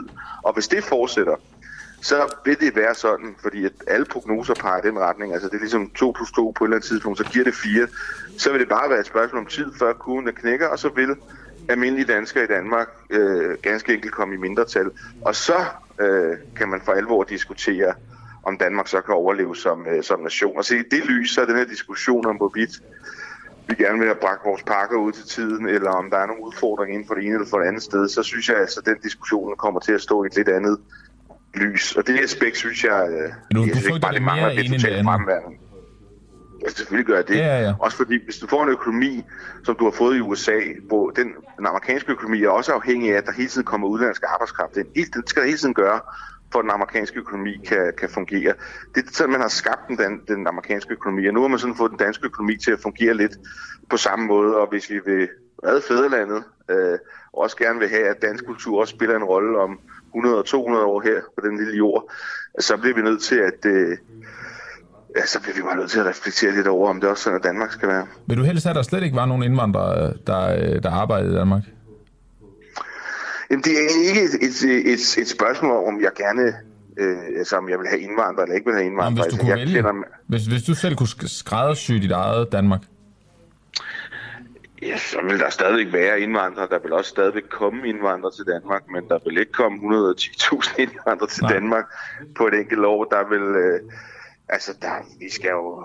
Vi har jo mange år kørt med en høj indvandring, så vi skal i hvert fald have vi skal i hvert fald have en målsætning, at den kommer længere ned. Så der vil jo altid være indvandrere. Der vil altid komme indvandrere til Danmark. Det har der også altid gjort igennem Danmarks historie. Det der er problemet, det er, at, at, at antallet bare er så øh, gigantisk stort. Øh, det er det, der er problemet. Tror, tror du, at, at det pres, der er på sundhedsvæsenet lige nu, tror du, det kan løses uden at vi henter mere arbejdskraft ind fra udlandet? Ja, det skal det. Øh, fordi hvordan hvordan at, øh, tror du det? Øh, jamen altså, jeg tror, jeg, jeg tror godt, det kan løse. Det er et spørgsmål om, at man for alvor altså, gør sig umage. Nu sidder jeg jo ikke i, i Folketinget mere. Øh, Nej, men det kan altså, du havde konkret. Nu, nu siger du, det, det tror du, kan lade sig gøre. Hvordan, hvordan konkret tror du, det kan løses, uden at vi ligesom øh, fokuserer på udenlandsk arbejdskraft? Man kan jo altid for eksempel nede for bunden af, af skolesystemet, altså folkeskolen og så videre, også på nogle af de ungdomsuddannelserne, der kan man jo, kan man jo ændre i undervisningsplanerne, sådan så at øh, der er flere elever, eller man kan måske endda sige, at øh, alle elever øh, på forskellige uddannelser skal ind og røre ved, eller have forståelse for, eller være i praktik på steder, som relaterer sig til, øh, som peger retning af sundhedssektoren eksempelvis, så på den måde tune folk ind på det. Øh, Mm. Det kunne man jo gøre. Der er jo forskellige, der er forskellige ting, man kan gøre, men, men det kommer man jo ikke til at gøre, og det er jo så en anden tendens her i tiden. Øh, det er fordi, at politikere kan jo ikke, vi kan ikke lige at sige til nogen, hvad de skal gøre. Vi kan ikke lige at sige til danskerne, hvad er sådan samfundsforventningen, fordi så begynder man straks at træde ind over noget privatsfære og så videre, ikke? Ja, og, og, Øh, Martin, og det, det, det leder mig faktisk videre til det sidste spørgsmål, jeg har, inden vi, inden vi desværre skal sige farvel, fordi at, øh, ja, tid- tiden den løber. Og det er jo fordi, det, det du lige sagde der, Stem, er jo langt væk fra den frihedstanke og, det, og, og den, den frisættelse, som Venstre jo blandt andet gik på valg på. Nu kan vi så diskutere, om de ender med at være en del af Blå Blok. Det er jo ikke sikkert. Men alligevel, jeg vil godt lige give dig en lille udfordring her sidst, Martin Henriksen. Kan du, Blå Blok, eller er vil du meget kort lige formulere den fælles udlændingspolitik, som du synes, Blå Blok burde have lige nu? Så skal der være en, øh, en, en fælles målsætning over, at man år for år øh, reducerer indvandringen, at man har en fælles målsætning om, at, på, at vi de ting, som vi vedtager rent udlændingepolitisk, de tjener det formål at, øh, at undgå, at der på et tidspunkt kommer en befolkningsudskiftning. Forstået som, at på et tidspunkt så vil almindelige danskere være i mindretal i Danmark. Det, skal, det er det, der skal være målsætningen. Udmærket, Martin Henriksen, tidligere mangeårig udlænding og integrationsordfører i Dansk Folkeparti. Tak fordi du gad være med til at uh, diskutere og sætte ord på, hvor uh, udlændingepolitikken er henne i, uh, i Blå Blok. Nu ved jeg godt, du ikke selv er, er der inde længere, men alligevel du har, har en god baggrund til at uh, sætte på på det. Tak for det, Martin Henriksen. Vi, uh, vi tager sikkert ved på et eller andet tidspunkt. Ha' det godt. Tak fordi du I var med. lige måde. Og så vil jeg gerne have på. Kom der. Nu har vi fået besøg i studiet. Ja, ja. Oliver. Det har vi nemlig. Du får lige dine høretelefoner på, og så kan vi sige godmorgen til dig, Birgitte Elsø. Godmorgen. Du er... Og vi skal også lige tænde for din mikrofon. Sådan der. Sådan. Godmorgen. Godmorgen, du er journalist og venstremedlem. Øhm, vi skal jo øh, tale lidt om øh, Venstres øh, hovedbestyrelsesmøde i går, og så kan vi jo ikke helt komme uden om øh, den lækkede lydoptagelse, der også er kommet derfra efterfølgende. Øhm, I går aftes, der mødtes Venstres hovedbestyrelse klokken 20, øh, hvor formand Jakob Ellemann øh, Jensen ligesom øh, gjorde en status på øh, forhandlingerne og hvordan det går indtil videre. Øh, Det skete øh, blandt andet på baggrund af massiv kritik fra baglandet. Øh, Der har svært ved at se logikken i ligesom at løbe fra valgløftet om at kræve en øh, uvildig advokatundersøgelse af minkskandalen. Øh, Allerførst, øh, Birgitte, du er jo ret skuffet, men hvad er du skuffet over? Jeg er skuffet over, at Der er et eller andet galt med din lyd, Birgitte. Prøv lige at sige noget nu. jeg er skuffet. Være, at vi lige skal have vores teknikere ind til lige at kigge på, øhm, på det, eller også så kan det være... Ellers så Karoline, vil du ikke øh, kan du give din mikrofon min videre? mikrofon, fordi den øh, er øh, lige tættest på dig, så den øh, drejer vi lige over. Det er jo fordi, du ikke er vigtig, Karoline. Men Nej, men nu er jeg mindre vigtig. Birgitte er alligevel lige lidt mere vigtigt. Godt, Birgitte, vil du lige prøve at sige noget af den? Jo, Ja, nu kan vi godt høre det.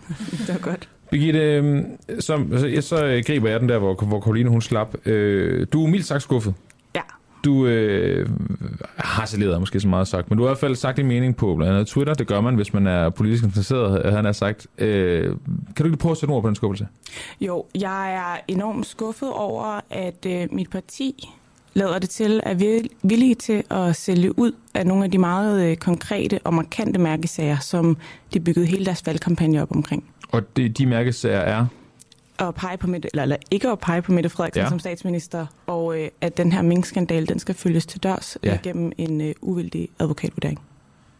Er det mærkesager, som du tænker vil gøre Danmark til et øh, bedre og mere liberalt land? Det synes jeg er et, det, det er et godt spørgsmål. Jeg ved ikke, om det vil gøre Danmark til et bedre og mere liberalt land, men jeg synes, at det i hvert fald vil gøre, at vi som parti står på de øh, retsprincipper, vi er gået til valg på. Mm. Det synes jeg er ret afgørende. Hvad, altså, øh, liberal øh, venstrepolitik, øh, hvad, hvad vil være tydeligst i det danske samfund? Vil det være, at Mette Frederiksen får en advokatundersøgelse, eller vil det være, at der kommer topskattelettelser? Det vil da helt sikkert være topskattelettelser, men jeg synes ikke, det ændrer på det faktum, at vi er gået til valg på én ting. Vi har bygget hele vores øh, strategi i den her valgkamp op omkring, mm. at vi ikke er Mette Frederiksen. At det, at en stemme på Venstre ikke er en stemme på hende øh, for bordenden, og at det netop er en stemme på øh, den her øh, uvildige advokatvurdering. Og det sjove ved det her øh, flertal er, at der er et flertal, der har peget på Mette Frederiksen som statsminister, mm. men der er også et flertal, der har peget på den her advokatvurdering. En vurdering, som vi nu skyller væk med mm. badevandet til fordel for at sidde rundt om regeringsbordet sammen med Mette Frederiksen. Mm. Men, men det er sjovt, jeg, jeg troede, at man, øh, når, når man stemmer på et parti, så er der selvfølgelig, jeg forstår godt, at man gerne vil have magten til det parti, men jeg tænkte faktisk også, at man stemmer på dem, fordi man gerne vil have indført den politik, de fører. Ja. Og, og nu siger du til mig, at det, det, der vil hvad kan man sige, mærke Danmark mest liberalt, det vil være topskattelettelserne. Det er jo præcis den vurdering, du lige lavede der. Mm. Det er jo præcis den vurdering, Jacob Ellemann også lavede.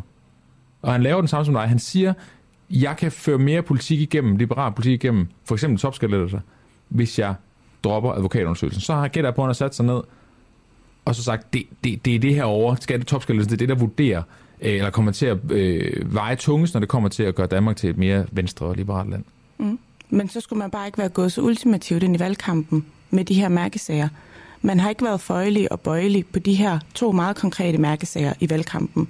Og når man ikke har været det, mm. så synes jeg, det er underligt, at man pludselig skal være det bagefter. Og når vi nu har, den gode øh, Søren Gade har jo et citat, noget med prisen på grisen. Ja. Og jeg er meget skeptisk over for, at prisen for den liberale politik skal være at give køb på vores principper i forhold til retsstaten. Vi anklager ikke som parti Mette Frederiksen for at gå over for rødt. Vi har anklaget hende for at måske bryde grundloven. Mm. Altså noget, der er så fundamentalt for det danske samfund, mm. at man giver køb på den ting, har jeg svært ved at forstå. Og, og min pointe er bare, så skulle man ikke være så ultimativ i valgkampen. Så skulle man ikke have bedt sin frivillige være så ultimativ i valgkampen. Så skulle man ikke have lavet bannere, avisannoncer, opslag på sociale medier, videoer, der igen nu florerer på sociale medier med politikere, der er ude og sige, hvad er vigtigst, retsstaten eller ministerbiler. Det slår os i hovedet med en våd klud. Tror du ikke, man gjorde det fra Venstre og konservativ side, eller mange andre sider for den skyld, fordi man tænkte, her er der et flertal i Danmark. Der er, der er et flertal, der øh, er enige med os, der er, synes det her, det skal, det skal undersøges, og det er vigtigt at gå på valg på. Så viser det sig på valgdagen, dagen efter, det var der ikke. Men det er jo forkert. Jamen, øh, Rød, Rød, hvad hedder det, Mette Frederiksen kunne danne flertal med øh, Venstrefolk. Hun behøver ikke bruge Venstre og konservative stemmer. Nej, det har du fuldstændig ret Så- i. så det er på jamen, det- der- lad mig lige stille spørgsmålet færdigt. det er jo forkert, at der ikke er et flertal for den der Ja, vurdering på I know, I valgdagen. know, I know. Det ved jeg godt. Men det er jo et tegn på i hvert fald, at der har jo været... Øhm, der er nogen, der vinder andet i hvert fald. Mm. Og der er nogen, der vinder en anden regering. Så har Jacob Ellemann måske siddet og tænkt, okay, øh, hvis jeg kan få noget indflydelse på den fordeling af magten, der foregår lige nu, så øh, er det bedre, at jeg giver slip på for eksempel det med advokatundersøgelsen. Jeg kan godt lide indflydelse. Jeg kan Jamen, godt lide jamen det er det altså, er du, er du enig i det? Altså, er, er, vil du hellere have, at man står fast på det princip, der hedder, at Mette Frederiksen øh, skal have en advokatundersøgelse, frem for at kunne øh, påvirke politikken, som den kommende regering kommer til at, at føre? Jeg så gerne, at man stod fast på sine værdier, på sin etik og på sine principper. Okay, og så det, man er har vigtigere end, at- end at føre liberal politik ud i livet? Ja, fordi jeg tror måske også, at det, man skal huske på, det er, at det her, det er ikke kun øh, os som parti, der sælger ud af værdier og principper. Det er et kæmpe tillidsbrud mm. til dem, som ikke er faste venstrevælgere, men som har stemt på os nu. Og tillid, den brydes sådan der. Mm. Den tager evigheder at bygge op. Ja. Altså, min tillid til partiet, den er, øh, den er, den er brudt, og jeg kommer ikke til lige på, altså, på så kort tid, som den blev brudt, og så få den bygget op igen. Og det er selvfølgelig et valg, man tager, og det Mm. er formandens beslutning, det er, det er ham, der sidder med det. Men jeg ærger mig sådan over, at vi giver køb på noget så hurtigt. Er du stadig medlem af Venstre om en uge? Det kommer meget an på, hvad der står i det regeringsgrundlag, der kommer ud derfra. Jeg har ikke, og jeg er blevet spurgt til det et par gange, hvad skal der til, for at jeg øh, melder mig ud, eller måske endnu mere, hvad skal der til, for at jeg bliver... Ja, det vil jeg hellere høre, det Ja. sidste. Jeg synes, det er meget svært at svare på, øhm, fordi det er ikke et spørgsmål, jeg havde forestillet mig, jeg, jeg skulle svare på inden Nej. For det næste stykke tid. Hvad skal der til, for at du bliver i Venstre? Øhm, så, så det kommer til at afhænge rigtig meget af, af det regeringsgrundlag, og hvad det indeholder. Og jeg har ikke sådan to-tre mærkesager, som det her skal det indeholde, for. Nej. at jeg bliver...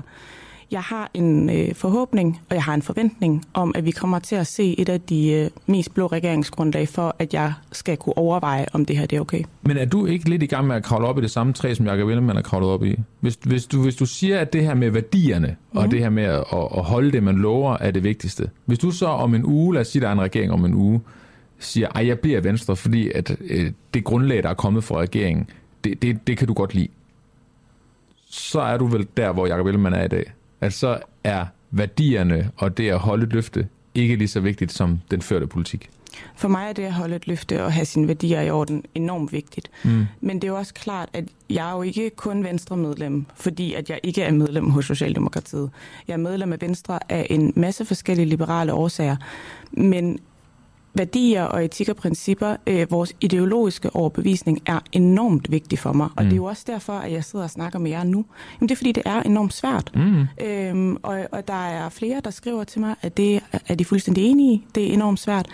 Øhm, så det der med at sidde og sige i radioen, jamen det er, det er lige præcis det her, der skal til, for jeg melder mig ud.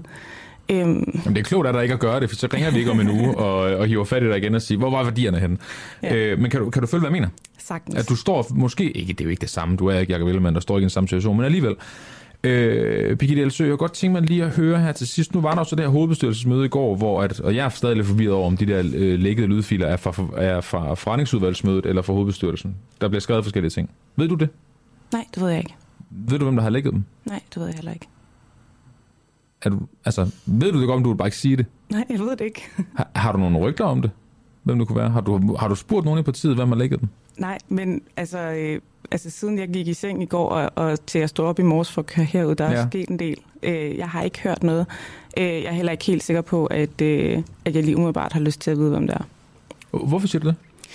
Øh, Fordi jeg, øh, jeg synes, at øh, det her viser en, en lidt grimmere side af partiet. Øh, Mm. Når man begynder at, at lægge ting fra møder, som, som man egentlig er enige om, øh, der ikke citeres fra i, i, i sådan en bred forstand. Det, det, det synes jeg er lidt ærgerligt. Tror du, Venstre står bedre eller dårligere forud for regeringsforhandlinger på baggrund af det her læg? Det, det ved jeg sgu. Øh, undskyld. Øh, Du må det, godt bande, det gør ikke noget. Det ved jeg ikke. Øh, jeg, jeg tror, at der er en... Øh, nu kunne jeg læse, at der er opbakning til formanden. Øh, det synes jeg sådan set er, ganske glimrende, når vi nu er i de her regeringsforhandlinger, at vi ikke går ud og, og vælter ham på det, men, men lad ham føre tingene til enden, så kan man godt kritisere undervejs. Øh, jeg ved ikke, om, om Venstre står bedre. Vi har jo lagt det frem. Jeg tror, at det faktum, at noget er lagt frem, kan skabe lidt Mm. ro i baglandet. Øhm, indtil videre er det eneste, vi har hørt fra Jakob Ellemann offentligt, det er, at han har begået de her to løftebrud med at vil pege, øh, eller ikke at vil pege på Mette Frederiksen og den her advokatvurdering. Nu hører vi så gennem nogle lækkede lydfiler, at der er noget øh, reelt liberalt konkret politik på bordet. Det, er- jeg tror måske, det stiller dem dårligere forhandlingerne, men bedre i baglandet. Nu må vi se. Det er et, øh, et dejligt konkret svar, Birgitte Elsø. Tak fordi du øh, kom ind her til morgen for at diskutere det her. Det er øh, enormt spændende og, øh, og fedt, at du, du gider sætte ord på, hvordan det er som Venstre-medlem lige nu. Birgitte Elsø, du er journalist, skal jeg også huske at sige, inden, øh, og du er også medlem ja, af jeg Venstre. arbejder ikke som journalist, Nej, nej, nej. uddannet. Uddannet journalist, det er også fint nok. Det er jo ikke en beskyttet titel i øvrigt. Vi kan jo alle sammen sige, at vi er det. Det er det. Vi to er det faktisk også, Karoline. Nå, ved du hvad, øh, Birgitte, du må meget gerne øh, fortsætte din dag uden for studiet, så kan Karoline få sin mikrofon tilbage, og jeg kan sætte den her jingle på. Fordi øh, lige nu, der skal vi nemlig spille et klip, Karoline. Ja, Ja, tilbage var det mikrofon. for søren. Det var sødt, at der lige lånte ud. Jamen, det var da så lidt. Ja, jeg, Det er jo, vi har jo inviteret kilder ind, så synes jeg, at de skal også høres. ja, vi er her på grund af kilderne, vi er jo ikke på grund af os. Det skal vi minde os selv om. Nej, det ved vi godt. Karoline, øh, Vi skal høre fra magt. Det skal vi nemlig. Der er jo kommet, det er, det er optaget, det kommer ud senere i dag. andet ja. afsnit af vores helt nye program, Magtpartierne. Mm. Så der, vi har lidt lille teaserklip. Ja, tak. Det er med øh, Lars Asland og øh, Martin Gertsen, som vi jo faktisk får besøg af øh, i den her time også. Ja, vi taler med ham bagefter. Ja. Øhm, de har øh, inviteret øh, to prominente og magtfulde stemmer i, øh, eller de her, i Socialdemokratiet og Venstres bagland ind til en snak om, hvad de synes om en SV-regering. For øh, er de to gamle magtpartiers formand egentlig blevet så opslugt af tanken om øh, lækre ministerbiler og øh, nøgler, at de har glemt, hvorfor de i sin tid blev valgt af deres medlemmer. Det spørger de dem om. Øh, Michael Vandel, øh, der er gruppeformand i Ballerup Kommune for Venstre, siger, jeg kender ikke en eneste, der synes, Venstre skal gå i regering. Og jeg siger ikke, at vi har god timing, men det har vi. For den her snak er ikke blevet mindre relevant oven på det, der er sket det de sidste nemlig par dage i Venstre. Nå, lad os høre, hvordan det lyder.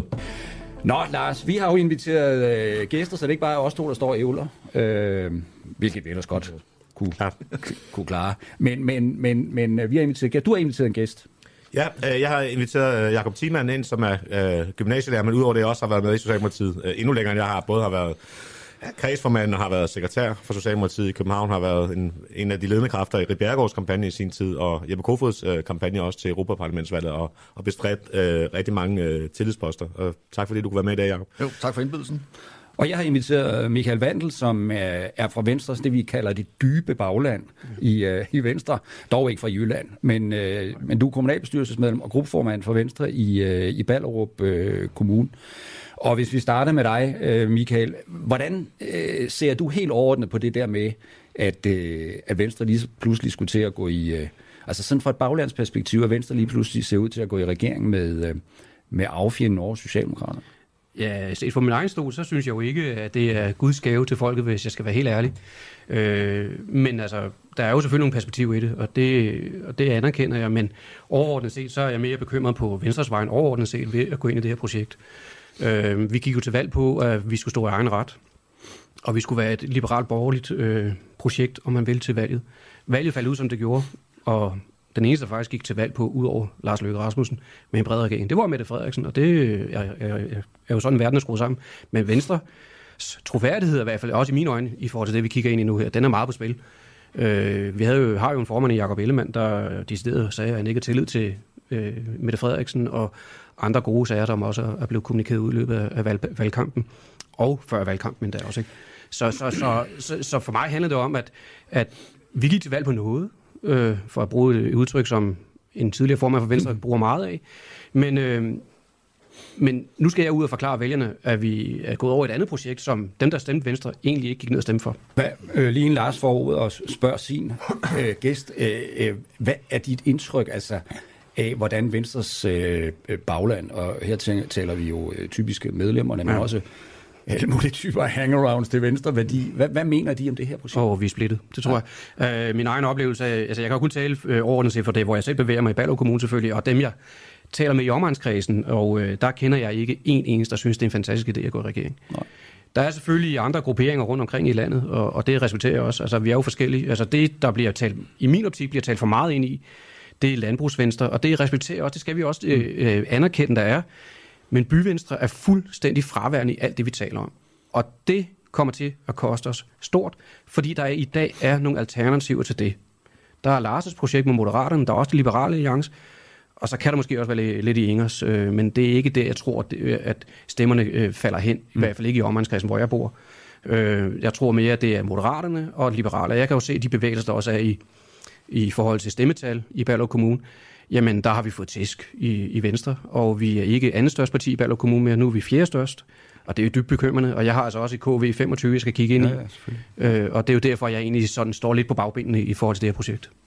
Og så lidt det samme til dig, øh, Jacob. Altså både hvad du tænker om, om en regering, og også øh, hvad du har af fornemmelse af baglandet. Altså fordi der er jo faktisk et, måske ikke et rødt flertal, man kan diskutere med, om de radikale er røde, men et mm. grønt flertal. Mm. Altså et andet flertal til de, til de borgerlige. Og nu har det jo ændret sig lidt efter, SF har meldt ud, at de ikke vil med regeringen. Så hvis Socialdemokratiet går i regering med, med de blå, så, så vil vi jo være det eneste røde parti. Hvad tænker du? Jo, men øh, altså, jeg var i Berlin, da jeg fik øh, beskeden om, at øh, Mette havde udskrevet valget, og øh, Øh, en journalist ringede, fordi de var i gang jo med at ringe rundt til alle kredsformændene, for at høre, om, øh, hvad, hvad siger man til den melding om øh, det der. Jeg prøvede at snu moden om, jeg havde ikke set, hvad hun sagde, og sådan lidt. men så læste han det op, og så Så sagde han bagefter, hvad siger du til, hvis øh, Jakob Jacob Ellemann han så kan blive øh, udenrigsminister på, øh, på Mette Frederiksens øh, øh hvad hedder det, stemmer og sådan noget. Og jeg var ved at Altså en regn. det sagde jeg så ikke, øh, fordi jeg er godt klar over den parlamentariske situation. Øh, og øh, jeg tænker, at der ligger mange farer, for det er jo rigtigt, der er ikke noget klart rødt flertal. Øh, den der idé om, at Mette Frederiksen så kan true nogle af de andre partier, og sådan noget lidt, som hun har kunne gøre den her gang, øh, i den her periode, øh, eksisterer jo reelt ikke, fordi at det er super skrøbeligt. Der er 90 røde mandater, men øh, de er jo spredt altså, alle mulige steder hen, på den økonomiske politik, udlændingepolitik osv., så, videre. så det bliver meget, meget svært at, at danne noget som helst, der giver mening øh, med, på, på det røde flertal. Så Mette Frederiksen kan ikke rigtig gøre andet, end det hun gør nu. Øh, og det bliver jo spændende at se, øh, hvor det lander henne. Min fornemmelse er, at dem, jeg snakker med i, øh, i bagland om det her, det er jo, at, øh, øh, at det er sådan lidt vendt at se. Mm. Øh, de fleste af os i hvert fald, de accepterer den der, altså den parlamentariske situation er, som den er.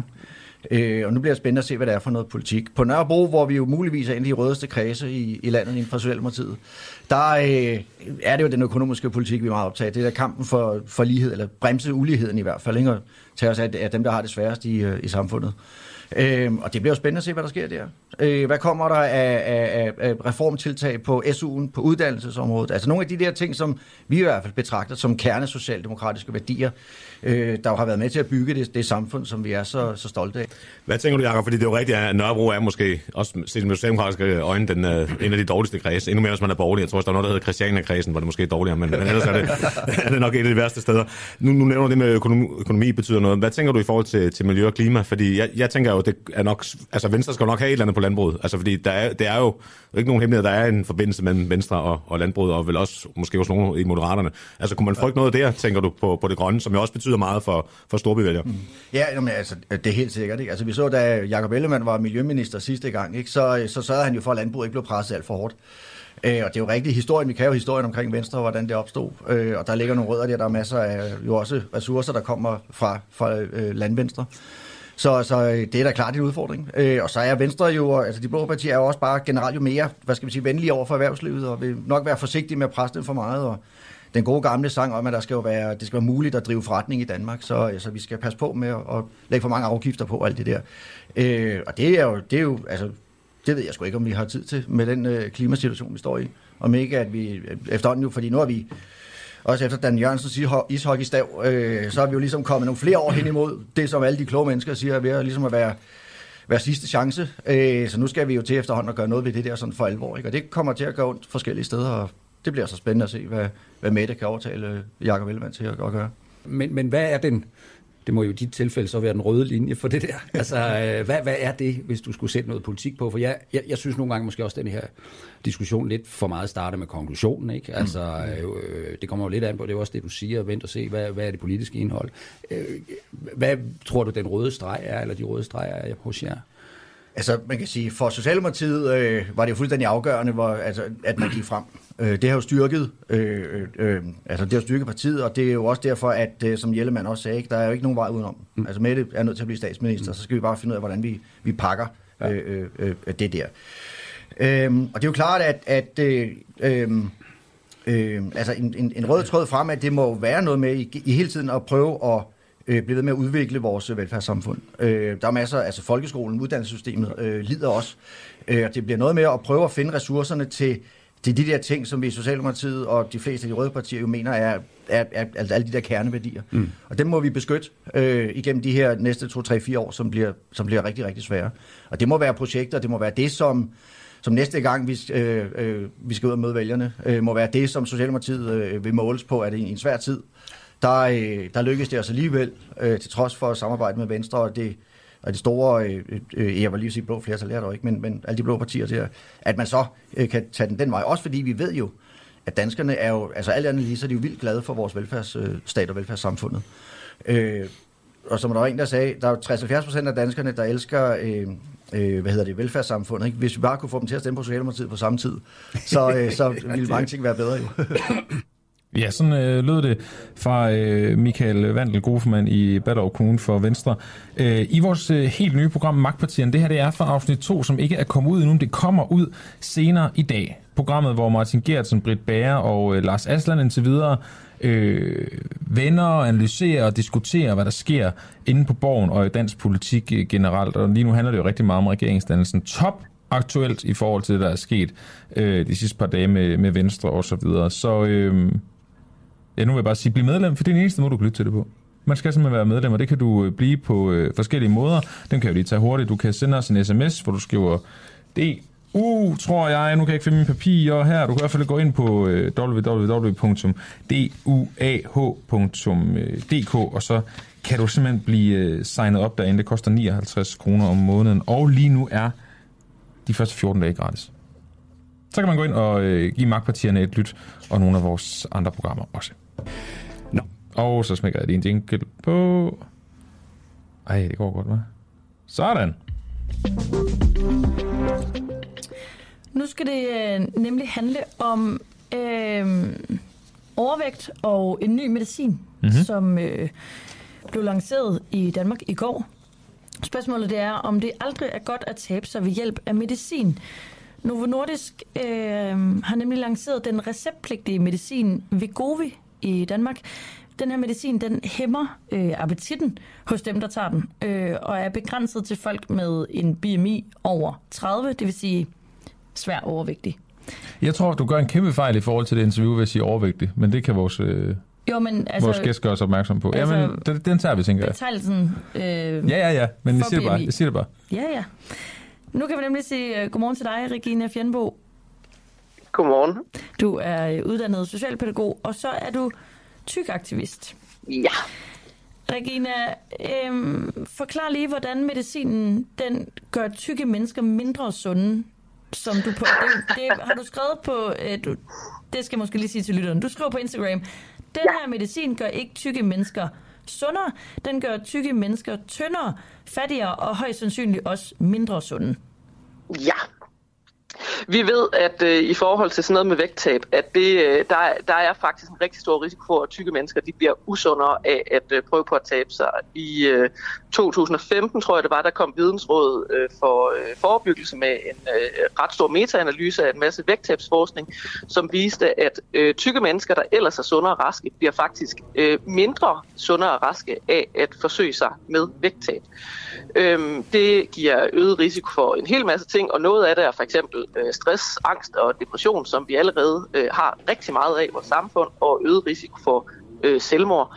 Øh, det er også generelt sådan øh, forringet livskvalitet, øh, når at man forsøger sig med vægttab, og når man er i gang med det. Øh, så der er rigtig mange ting, som gør, at tykke mennesker bliver ikke nødvendigvis sundere af, at øh, vi prøver på at slanke dem. Ty- tykke mennesker bliver måske tyndere af, at vi prøver på at gøre dem tyndere, men de bliver ikke nødvendigvis sundere af det. Øhm, og antagelsen er jo også øh, i det, at tykke mennesker som udgangspunkt er øh, usunde eller er syge, og at vi derfor skal gøre dem raske. Øhm, men der er masser af tykke mennesker, som ikke er øh, syge, og det, vi har ikke tradition for i Danmark, at vi øh, behandler folk medicinsk, som ikke fejler noget. Åh, oh, nu tror jeg måske, forbindelsen røg til dig, Regina. Nej, den Ja, ja, det- Godt, der godt. var du. øhm, nej, men øh, Regina, jeg er med på, at man godt kan være tyk og stadig være øh, sund, og du kan også godt være normalvægtig og, være, øh, og leve usundt. Øh, men, men hvordan usunder? Altså er det mentalt usunder, du mener? Øh, det er det, øh, det er det, men der kan også være altså rent fysiske ting. Vi ved også, at der er sådan noget som øh, hvad det hedder, øh, en væsentlig øget risiko for spiseforstyrrelse ved, at man, øh, ved at man går på slankekur. Det påvirker både det mentale og det fysiske, kan man sige. Øh, der er rigtig mange, der går på slankekur, som øh, lægger deres liv en masse om og begynder at træne en masse, for eksempel, hvis man nu er der, hvor man skal tabe sig. Der, det er meget, meget træning giver øh, risiko for, øh, for træningsskader. Det skal der ikke nødvendigvis så meget til for, især når man ikke spiser nok samtidig med, at man træner. Og øhm, det, det, kan, det kan gøre en helt, helt masse ting. Men øh, og altså igen, der er, en, øh, der er lavet en stor øh, metaanalyse fra øh, Vidensrådet for, øh, for forebyggelse, som simpelthen siger, at øh, det, det, altså det frarådes, at sunde og raske, tykke mennesker, de forsøger sig med vægttab. Altså ikke bare, at det er neutralt, men det frarådes simpelthen. Men, men der er vel en risiko ved alt, hvad vi gør. Der er jo altså, i livet ligegyldigt, hvad det så Men handler det, er, om. Men det er der også, hvis man er tynd. Ja, jeg ved ikke, hvorfor, præcis. hvorfor at vi kun skal snakke om den risiko, når det er tykke mennesker, det drejer sig om så. Nej, men der er vel nogen, der gerne vil tabe sig ved at bruge medicin, fordi de har svært ved at gøre det på andre måder. Men det er jo der, hvor jeg tænker, hvorfor er, det, hvorfor er det, at vi har det her behov for at tabe sig. Det er jo det, jeg laver som tykkeaktivist. Det snakker om, hvor kommer det her behov fra. Fordi rigtig mange tykke mennesker, hvis man spørger dem til det, så er det sådan noget med, jamen jeg vil gerne være sund for eksempel, hvor sådan lidt, men hvad nu hvis du er sund allerede, hvorfor vil du så gerne tabe dig? Og så kan folk ikke rigtig redegøre for det længere, hvis man faktisk godt kan være tyk og sund samtidig. Der er men der en, er... der har svaret på dit uh, Instagram-opslag i går, øhm, som skriver, altså hvis det er Ozempic, så kan jeg skrive under på, at det virker. Jeg har type 2 øh, diabetes, øh, går ud fra, han mener. Og det er kommet på grund af min usunde livsstil og overvægt. Så jeg ved ikke lige, hvad problemet er. Bottom line er, at jeg er sundere og har det bedre, end jeg har haft det, siden jeg var ung teenager. Han har fået det bedre. Ja, ja, og hvis man har type 2 diabetes, så synes jeg da helt bestemt, at man skal øh, gå i medicinsk behandling, fordi man ved, at øh, de der såkaldte livsstilsomlægninger som motion og, øh, og, øh, og hvad for noget mad man spiser, gør meget, meget lidt for at behandle øh, diabetes. Så hvis man har diabetes, skal man da helt sikkert tage imod medicinsk behandling. Men hvis man ikke har diabetes, hvis man ingenting fejler, hvorfor er det så, at man skal gå, gå i medicinsk behandling? Men er medicin som Vegovi ikke god medicin, hvis det kan spare sundhedsvæsenet for indlæggelser og redde liv? Hvad nu hvis, at det gør det modsatte? Hvad nu hvis at vi tager den tanke, at i forvejen så har, er der en tendens til, at tykke mennesker går meget senere til lægen, end tynde mennesker gør, fordi at tykke mennesker oftest bliver mødt med øh, en læge, som siger, at du skal lige tabe dig, fordi det er nok det, du fejler. Altså i så høj grad, at tykke mennesker risikerer ikke at komme i gang med deres kraftbehandling til tiden, fordi at deres læge siger, at de skal tabe dem, før at lægen overhovedet gider tage dem alvorligt. Så hvis vi nu begyndte at tage tykke mennesker alvorligt, når de går til lægen i stedet for, så kunne det være, at det blev billigere for sundhedsvæsenet, fordi at tykke menneskers øh, sygdom blev behandlet tidligere, end det bliver nu, fordi tykke mennesker venter med at gå til læge. Men for Sundhedsstyrelsens tal er jo på baggrund af, øh, nu siger det, at man ikke må sige, tror jeg, overvægt, altså ifølge et lægeligt forstand. Det, det, altså der er 34.000 indlæggelser på grund af det, og der er 630 flere dødsfald. Uh-huh. Blandt personer med svær overvægt. Mm-hmm. Men hvis at, øh, at grunden til, at det koster mere for samfund, eller øh, for, i forhold til, øh, hvad vi nu ellers kan se, mm. hvis grunden til det er, at folk de går senere til lægen, så kan vi altså ikke bebrejde den enkelte, at de bliver udsat for så meget tyk forbi i sundhedsvæsenet, at de ikke går til læge, når at de fejler noget tidligt i forløbet. Okay. Vi kan altså have et sundhedsvæsen, som gør, at det bliver dyrere at behandle tykke mennesker, fordi at vi ikke gider at behandle tykke mennesker tidligt nok. Mm. Og når det så er sagt, så risikerer vi også, at tykke mennesker bliver endnu dyrere for sundhedsvæsenet med det her, fordi vi begynder at behandle nogen, som ikke har brug for behandling. Vi har et sundhedsvæsen, der i forvejen er super presset og har alt for travlt. Og hvis vi nu lige pludselig beslutter os for, at nu er alle tykke mennesker syge, uanset om de fejler noget eller ej, vi har besluttet os for, at de er syge, fordi at de er tykke, og så skal vi til at behandle dem. Hvem og vi skal til at det, siger du? Øh, altså, det er jo i hvert fald det, Novo Nordisk gerne vil have, at, øh, at øh, svær overvægt, som de kalder det, øh, bliver gjort til en, øh, en sygdom, og Danmark er et af de få lande, som, øh, som ikke har øh, klassificeret det som en sygdom endnu, og Sundhedsstyrelsen har i øvrigt også sagt, at det har de ikke tænkt sig at gøre. Men behøver vi at øhm. kalde det en sygdom, bare fordi, at der er nogen, der gerne vil af med, den her, med de her kilo og det her, det her overvægt, de har? Hvorfor skal folk tage medicin, hvis de ikke er syge? Jamen, hvis nu det er det, det som, normalt, hvis, nu, hvis nu det er det, som er måden, hvorpå de kan komme af med de kilo, som de faktisk gerne vil af med. Men det er jo der igen, hvor jeg gerne vil tilbage til, hvorfor er det, at de gerne vil af med de her kilo, når man har en BMI på 30. Men det er vel altså okay, at man gerne vil det? Det er vel bare individuelt valg, at jeg, jeg har taget... Jeg, helt øh, individuelt, så, så er der vel nogen, der føler, at jeg har taget for meget på, jeg kunne godt tænke mig at komme af med det her igen. Jeg ved ikke, hvordan jeg skal gøre. Jeg har brug for noget hjælp. Så nu og det er jo der, det er jo der hvor vi måske efterhånden, efter at vi har brugt vægttab som metode til at prøve på at gøre tykke mennesker sundere, i, i hvert fald i 60 år. Øh, når vi nu har gjort det her i 60 år, vi stadigvæk har set, at det ikke virker, og vi ved, statistisk set, ved vi, at stort set alle tykke mennesker tager det hele eller mere til på igen af at forsøge sig med et vægttab. Det er også derfor, at, øh, at de er ude at sige, at det her det er altså livsvarig behandling. Fordi vi ved, at vægttab ikke virker i længden. Det kan måske virke, og de ved det i øvrigt ikke nødvendigvis, fordi at så lang tid har det ikke nødvendigvis eksisteret som vægttabsmiddel her.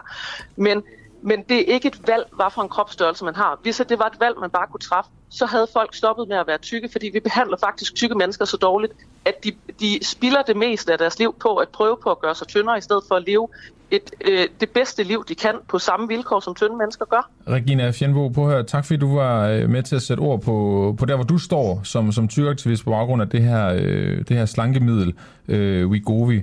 Øh, lige til allersidst, øh, synes du det er okay, at der er folk, der synes, de vejer for meget og gerne vil tabe sig, sådan helt generelt? Øh, det forstår jeg rigtig godt, at der er rigtig mange mennesker, der gør, fordi at vi behandler tykke mennesker så dårligt i vores samfund, at selv tynde mennesker går rundt og er bange for at blive tykke. Men tror så du, ja, der kunne være forstår- nogen, nogen der vejede for meget, som øh, havde det individuelt, som selv havde besluttet det, som ikke var påvirket af samfundet eller familie og venner, men som helt selv synes, jeg Men vejer for meget. Tror du, der findes sådan nogen? Nej, prøv at høre, det findes ikke. Der er ikke nogen mennesker, der Okay, lever det i vagten, hvor man er påvirket af sin, af sin omverden. Du tror Det ikke på, at der findes simpelthen nogen, der individuelt selv vil tabe sig. Du tror, det alt sammen kommer fra et pres fra andre mennesker. Der er ikke en eneste, Ja. der selvstændigt har taget den beslutning at, at, at sige, jeg vejer for meget, jeg vil gerne tabe mig. Jeg tror ikke på, at nogen mennesker i hele verden kan træffe beslutninger i et vakuum, hvor man ikke er påvirket af sin omverden. Nej, det gør jeg ikke. Modtaget. Øhm, tak fordi du var med øh, her til morgen, Regina Fjernbo. Selv tak. Uddannet socialpædagog og tykaktivist. Det er super spændende snak, men vi har simpelthen ikke mere tid. Vildt spændende snak. Jeg, og det er en afbrød også påstand. et... Øh, ja, det sidste der. Ja. Det synes jeg også var vildt. Svært at finde ud af, vildt at sige. Ja. Du, havde, jeg afbrød, du havde et spørgsmål, nu kan du sige det, uden at Regina kan svare. Men hvad var det spørgsmål? Nu bliver jeg bare nysgerrig. Øh, jamen, det var faktisk lidt i samme dur. Okay, om, det, om, om, der, må, der er jo, ja, det ved jeg ikke, jeg tror bare, jeg er uenig i, at, jeg, at der ikke er nogen, der godt selv kan øh, tage den vurdering og have den øh, indstilling til sig selv og sin krop, at de måske bare har taget for meget på og gerne vil tabe sig. Men det var heldigt, at det så også var det, jeg gerne ville spørge ind til. Ja, det havde vi så ikke lige aftalt. Great minds. Think alike. Det er godt. Nå, vi skal videre til dagens sidste øh, Venstre-interview. Det skal vi med øh, jamen en, der faktisk også nu så er vært her på kanalen, nemlig på vores øh, program Magtpartierne. Og det er Martin Gertsen, der er tidligere folketingsmedlem for Venstre. Godmorgen, Martin Gertsen. Godmorgen, godmorgen. Martin Gersen, vi skal jo tale om, øh, øh, ja, egentlig så var oplægget jo primært bare løftebruddet og, og hvad der sker lige nu i regeringsforhandlingerne. Så kom der jo et læk i går, øh, som vi jo simpelthen også blev nødt til lige at vende med dig. Martin Gersen, først så vil jeg gerne lige høre, ved du, om det her læk er fra forretningsudvalgsmødet, eller det er fra hovedbestyrelsesmødet? For jeg kan se, øh, de danske medier er, er i tvivl, og dermed er jeg det også. Åh, nu bliver jeg sgu også i tvivl, nu du spørger mig. Ja, okay. Øh, men jeg tror faktisk, jeg tror faktisk, at det var et øh, hovedbestyrelsesmøde, der var i går. Ja. Øh, altså, at man havde samlet hele, og det er jo en kæmpe stor forsamling af, jeg tror, der er over 100 mennesker i den der hovedbestyrelse ja. der, og jeg er ret sikker på, at man ligesom situationens alvor taget i betragtning har bredt vingerne lidt ud for at få orienteret så mange som muligt. Mm. Og nu spørger du mig sikkert, om jeg var med til det møde, men det var jeg ikke. Nej, okay. Men øh, så spørger jeg dig, om, øh, om du ved, hvem der lægger det. Nej, det aner jeg sgu ikke. Okay. Altså, nej, aner det simpelthen ikke. Nu, det her spørgsmål kender jeg godt svaret på, men har du lyst til at spekulere over det? Øh, jamen, jeg har simpelthen ikke nogen anelse om Nej, det. okay. Øh, altså, øh, og det er vel egentlig også lidt, altså, for at sige det mildt, er det jo lidt usædvanligt, ikke? Altså, Og, ja, det er det jo. Og, og, og, hvor stiller det Venstre, også i forhold til regeringsforhandlingerne, ifølge dig, Martin Gertsen? Fordi de går jo ud, hovedbestyrelsen, og siger, nu er der fuld opbakning øh, bag Jacob Ellemann igen, og så går der ikke ret mange minutter. Så har vi simpelthen øh, en, øh, en lækket lydoptagelse. Jamen altså, øh, i virkeligheden så synes jeg, at hele situationen ser jo noget broget ud i øjeblikket, for at sige det mildt. Ikke? Mm. Og, og det er jo, altså, øh, og Venstre er under beskydning af alle mulige steder fra, ikke mindst fra øh, partiets eget øh, bagland. Og det her, det er jo, altså, det er jo bare ikke godt vel, fordi det jo øh, i virkeligheden er med til sådan at øh, give et, et, øh, et billede af et parti, som er i, øh, i meget, meget øh, voldsom strid med sig selv. Ikke? Hvor stiller det... Og der, og der, og ja. der, der, og der er så noget med læg og sådan noget. Altså det er jo, sådan, det, det er jo en yderligere dramatisering af hele situationen, ikke? så det er selvfølgelig ikke godt for Venstre. Hvor, hvor stiller det dem i forhold til regeringsforhandlingerne, tror du? Ej, det tror jeg skulle hverken gøre fra eller til. Okay. Altså, øh, det, det tror jeg ikke har den store, øh, den store betydning. Altså, der, det andet, der jo ligesom er kommet frem her på det seneste, det er jo, at at det ser ud som om, at man er ret tæt på snorene i de der regeringsforhandlinger, øh, og, og, og vil i virkeligheden er ret tæt på at offentliggøre en ny regering, så jeg tror, det, det kommer ikke til at gøre. Det, det er sjovt, fordi... Det store, men, men, det, men, men jeg tror, at det har jo, altså, der er jo et kæmpe øh, reparationsarbejde og jeg, i Venstre øh, lige nu, hvor der er en masse mennesker, der skal have talt med, med, med hinanden. Vi kan jo se, at der jo så på den der lyd lydfil, der blev lægget, det er der jo, øh, er der jo lokalforeningsformænd og andet, som taler om, at der er folk, der vil melde sig ud af Venstre, så der er jo behov for isoleret samtaleterapi i, øh, i Venstre lige i øjeblikket. Og der kan man sige, lægget lydfil er jo, er jo er, hvad skal man sige, altså en yderligere dramatisering af behovet for det. Ikke? Og det, Martin Gers, nu er jeg jo ikke, ikke analytiker, men alligevel så har jeg lyst til lige at, at, at nævne min egen analyse, fordi jeg tænkte ja, nemlig, da ja. det her læg det kom, så tænkte jeg, i forhold til at skulle stå stærkt i forhold til en forhandlingssituation med Mette Frederiksen, om for eksempel nu kan vi høre, regionerne er på spil, ja, skattelettelserne er på spil, øh, CO2-afgiften på landbruget er på spil, så tænker jeg, at man står sværere, når man har et bagland, der vælger at lægge lydfiler fra et øh, ekstraordinært hovedbestyrelsesmøde, og man kan se, at medlemmer falder ja. fra i de enkelte lokalforeninger. Det tænkte jeg gjorde, at så står man sværere i forhold til øh, de forhandlinger. Men når vi nu er inde i dine spekulationer der, så kan man måske i virkeligheden vende det om og sige, at det sådan set er i forhandlinger med øh, Mette Frederiksen måske i virkeligheden er en styrke i den forstand, at man kan sige, kære Mette Frederiksen, det her det gør sindssygt ondt på os. Øh, vores medlemmer falder fra. Øh, der bliver lægget lydfiler øh, fra vores hovedbestyrelsesmøder. Øh, det hele er meget, meget besværligt øh, for os. Vi bliver nødt til at have endnu mere øh, ud af de her forhandlinger, så vi kan vise vores medlemmer af vores øh, bagland, at, at det er en rigtig, rigtig god idé, at vi indgår i et regeringssamarbejde med dig. Så i virkeligheden tror jeg, man kan kigge på det der mange veje rundt. Okay. Øhm, synes du, Elman gør det rigtigt ved at begå de her øh, løftebrud, som så har startet den her, øh, eller vine kan jeg godt kalde det, i forhold til reaktioner i hvert fald fra, fra baglandet? Yes, altså, hvis man griber det for at blive dit eget univers lidt analytisk an, så, så kan jeg simpelthen ikke se, hvordan en verden man kunne have kommet ud om det seneste løftebrud, som, i virkelig, som, som jo er det, der handler om øh, spørgsmål omkring den her advokatvurdering. Øh, vurdering. altså, mm. fordi man kan, jeg, jeg synes heller ikke, at man kan have en situation, hvor man indgår et regeringssamarbejde med et andet parti, som besætter statsministerposten, og så det første, man gør, det er at kaste en advokatvurdering i synet på den øh, statsminister. Det går ikke. Så i virkeligheden, så skal man jo skåle det her tilbage og sige, så, så, så, øh, og sige det, det her handler jo dybest set om diskussion af, skal Venstre overhovedet være i det der forhandlingslokale, og skal man indgå i øh, et regeringssamarbejde med Socialdemokratiet. Det er det, der er det centrale. Øh, så, så, så derfor skulle den der diskussion jo måske i virkeligheden have været taget noget før. Altså en præmis for, at vi kan gå ind i det her forhandlingslokale, kære Venstre Bagland, det er, at vi nok kommer til øh, at øh, kaste, altså, kaste hele det der krav om advokatvurdering over bord. Fordi vi kan ikke have en situation, hvor man har sådan en advokatvurdering, hvis man går ind i det der øh, samarbejde med Socialdemokraterne. Nu, øh... hvis, du, hvis du forstår logikken. Jamen, det gør jeg, det gør jeg, det gør jeg. Øh, nu, nu er du ikke folketingsmedlem længere, men jeg gætter på, at du også stadig har kontakt til, øh, til, til folk, der inde i, i, i gruppen. Hvis du nu stadig var en del af, af Folketinget for Venstre, så gætter jeg for det første på, at du ikke havde stillet op til interview i dag, men øh, det, det er jo så vores held. Men hvis vi så siger, du var der alligevel, Martin Gersen, hvordan, hvad vil du svare, hvad vil du sige i forhold til at skulle stå på mål på, for de beslutninger, der bliver taget lige nu i Venstre? Øh, jamen igen, altså jeg tror sådan set, jeg ville have sagt det samme inde i det der venstre gruppe lokale, som jeg siger nu, mm. at, at, at, at når vi nu er nået så langt, så kan man ligesom ikke komme ud af det der spørgsmål omkring øh, advokatvurdering på nogen særlig pæn måde. Så det er sådan set et plaster, der, øh, der skal, skrives af, øh, skal rives af. Jeg synes selv, at noget af det, der har været problematisk i den her altså i hele det her forløb, det er, at man ikke har været ret tydelig om, i sin kommunikation udad til, hvad er det egentlig, altså, vi, altså hvad er det egentlig, Venstre kræver i de der øh, forhandlinger. Og det er jo også men, derfor... Men, men kan man være til det, Martin Gertsen? Afslører man så ikke, hvad der, er, der bliver talt om indtil de her møder?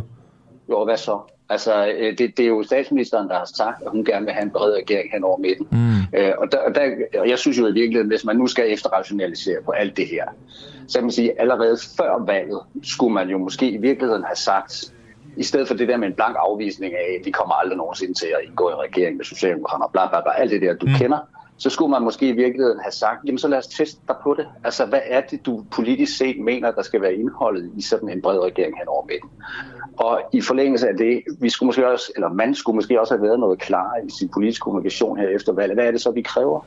Altså, fordi situationen er jo lige nu, at vi har kun en, altså vi har kun loddet i den ene vægtskål som handler om, at, øh, at folk med rette er pisse sure over, at, at, øh, at man ligesom staber ned for det der krav med advokatvurdering. Men vi kender ikke indholdet i den anden vægtskål. Altså vi ved ikke, hvad det er, der bliver talt om. Vi ved ikke, hvad Venstres krav har været. Øh, og derfor kommer det her til at se altså, helt utrolig skidt ud lige nu. Mm. Jeg, jeg kan ikke lade med at tænke om, øh, om Jacob Ellemann måske har lyttet for meget til Mette Frederiksen, for jeg gætter på, at det har været hendes ønske, at øh, der kommer så lidt ud fra de her forhandlinger som, øh, som muligt. Kan, kan, du, kan du følge mig i det? Har han måske lyttet lidt for meget til Mette Frederiksen ønsker i forhold til, hvordan forhandlingerne skulle foregå, og hvad der skulle siges om dem, og ikke skulle siges om dem? Men igen, jeg tror bare ikke, man kommer ud af den her... Altså, man, man, man kan ikke forestille sig en situation, hvor man ligesom indleder en eller anden form for regeringssamarbejde med en eller anden politisk platform, uden at man ligesom må smide det der advokatvurderingsspor over bord. Nej. Og problemet er bare her, at vi aner ikke noget om, hvad der er over i den anden vægtskål. Øh, og derfor ser det hele Altså, det, det, det ser, det, no, nogle, nogle efterretninger tyder jo også på, at, at, at, at altså, det, det, der kommer over i den anden vægtskål, altså politiske indrømmelser til venstre, sådan set ud fra en meget, meget hardcore borgerlig liberalt udgangspunkt, sådan set ser rigtig øh, fornuftig ud. Altså jeg synes jo, det er helt, øh, det har vi også talt om i magtpartierne, vores udmærkede program, det er, ja. det er jo helt vildt paradoxalt, det er jo helt vildt paradoxalt, at Venstre har måttet gå over i den konservative skatteplan for ligesom at finde nogle, nogle politiske krav at stille i forbindelse med de her forhandlinger, fordi det er jo faktisk i valgkampen, ikke var til at øh, stikke et stykke papir ind imellem, hvad forskellen egentlig var på Venstre og Socialdemokratiet mm. i den valgkamp, vi lige har været igennem. Ikke også? Men summer så meget. Jeg tror bare, vi kender ikke den anden vægtskål, og det er det, der gør det hele altså endnu mere eksklusivt lige i øjeblikket. Altså vi aner ikke, hvad det er, Venstre har krævet, og vi kender ikke resultatet af de politiske forhandlinger, der har været. Martin Jensen, nu, nu er tiden ved at være gået. Jeg har lige to korte ja. spørgsmål her til sidst. Fordi ja. nu, nu har vi talt vi tidligere med Begitte El Søge, der er, er Venstre-medlem. Ja. Øh, hun var tidligere med i radioen, og vi har også øh, læst på Twitter fra andre medlemmer, der både har meldt sig ud, eller, eller i hvert fald givet udtryk for sin utilfredshed. For dem handler det jo om værdier kontra politik. Det var det, snakken med Begitte Elsø handlede om. Der var nogle liberale værdier, og det, at man skal holde, hvad man lover som, som hun på en eller anden måde vægtede i hvert fald en smule højere end det at få liberal politik igennem, venstreliberal politik igennem. Hvor står du i den diskussion? Jamen, jeg kan sådan set godt forstå, øh, hvad, det, hvad, det er, hun, øh, hvad det er, hun siger, og jeg, jeg, jeg tror bare, jeg griber sådan lidt mere analytisk an her. Mm. Altså, jeg, vi får Mette Frederiksen som statsminister, uanset hvordan vi, øh, vi vender og drejer det her. Lars Løkke Rasmussen havde allerede været det der plaster af, inden Lars Løkke Rasmussen gjorde det i forhold til spørgsmål omkring, øh, omkring den der advokatsvurdering. Øh, og, og så er det vel egentlig, altså så er spørgsmålet så, om man så ikke skal gå ind og prøve at præge det Danmark, vi ser i de næste fire år. Øh, det skal vi vel under en eller anden form. Og så kan jeg jo ikke lade være med at stille mig selv spørgsmål. Jeg har ikke selv afgjort det med mig selv, men hvis man alligevel får en masse blå politik igennem i sådan nogle regeringsforhandlinger, hvorfor i verden skulle man så ikke tage ministerbilerne med? Altså, det, det er bare mm. sådan et, et spørgsmål, jeg synes, man jo også bør stille sig selv. Ikke? Og Martin, så lige til aller, aller sidst, nu tiden virkelig ved ja. så vil jeg lige sige ja. eller, en, en, lille kommentar, som jeg håber, du kan tage med på vejen. Fordi du, ja. du var jo også en del af Venstre, da valgkampen ligesom øh, var i gang, og, og Venstre stod et andet sted, end de gør nu. Hvor, hvor dårligt læst I lige kortet øh, i Danmark, det er ikke til valg, i forhold til, hvor I, dag, hvor I stod der, hvor I står nu? Det er jo helt vildt. Jamen, jeg, jeg synes, der er mange forskellige... Nu har du ikke ret meget tid tilbage, men jeg synes jo, mange ting, man efter, i, efter rationaliseringstræng kan kigge tilbage på. Jeg synes for eksempel, vi var for lidt modige. Jeg var lige inde på det, det der med, at man kan ikke stikke et stykke papir ind mellem os socialdemokrater. Vi var for lidt øh, mode. Spørgsmål omkring hele den der mix-sag der, det er jo det, der martrer partiet lige i øjeblikket. Altså måske skulle man have været knap så højt oppe i, øh, i træet og være knap så øh, markant, og så skulle man måske også have udfordret Socialdemokraterne lidt mere på, hvad var det egentlig, de mente med det der med bred regering? Altså stille nogle politiske krav til det, i stedet for bare at afvise det. Så der er jo mange ting, man nu kan se ser helt mærkeligt ud, ikke for at sige det vildt. Martin Gersen, tidligere folketingsmedlem for Venstre og vært på magtpartierne her på Den Uafhængige. Tak fordi du er med her til morgen til at vende, hvad der sker lige nu i Venstre og regeringsforhandlingerne. Vi, øh, vi tales ved. Det gør vi. Godt, hej. Hej.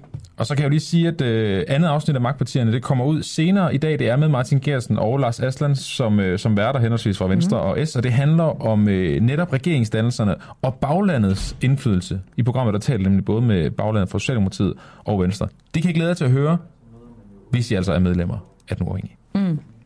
Og det er vel, der er lige en øh, af vores lyttere, som har skrevet...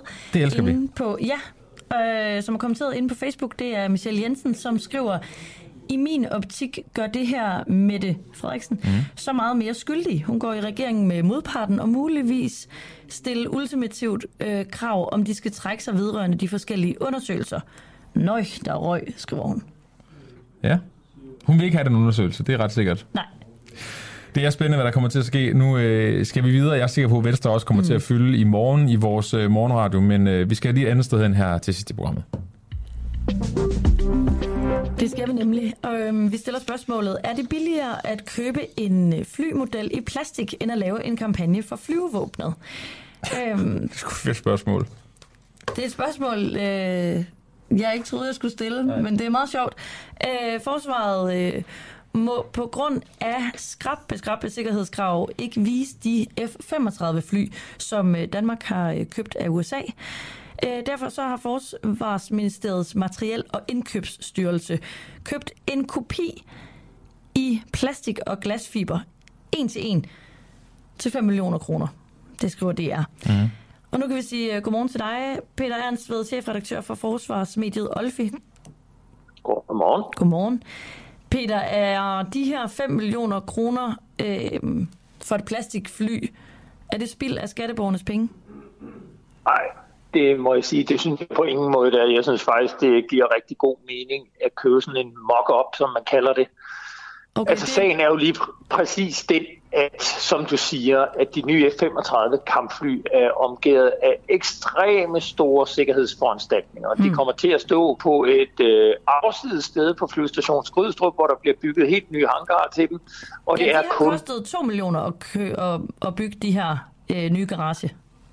Ja.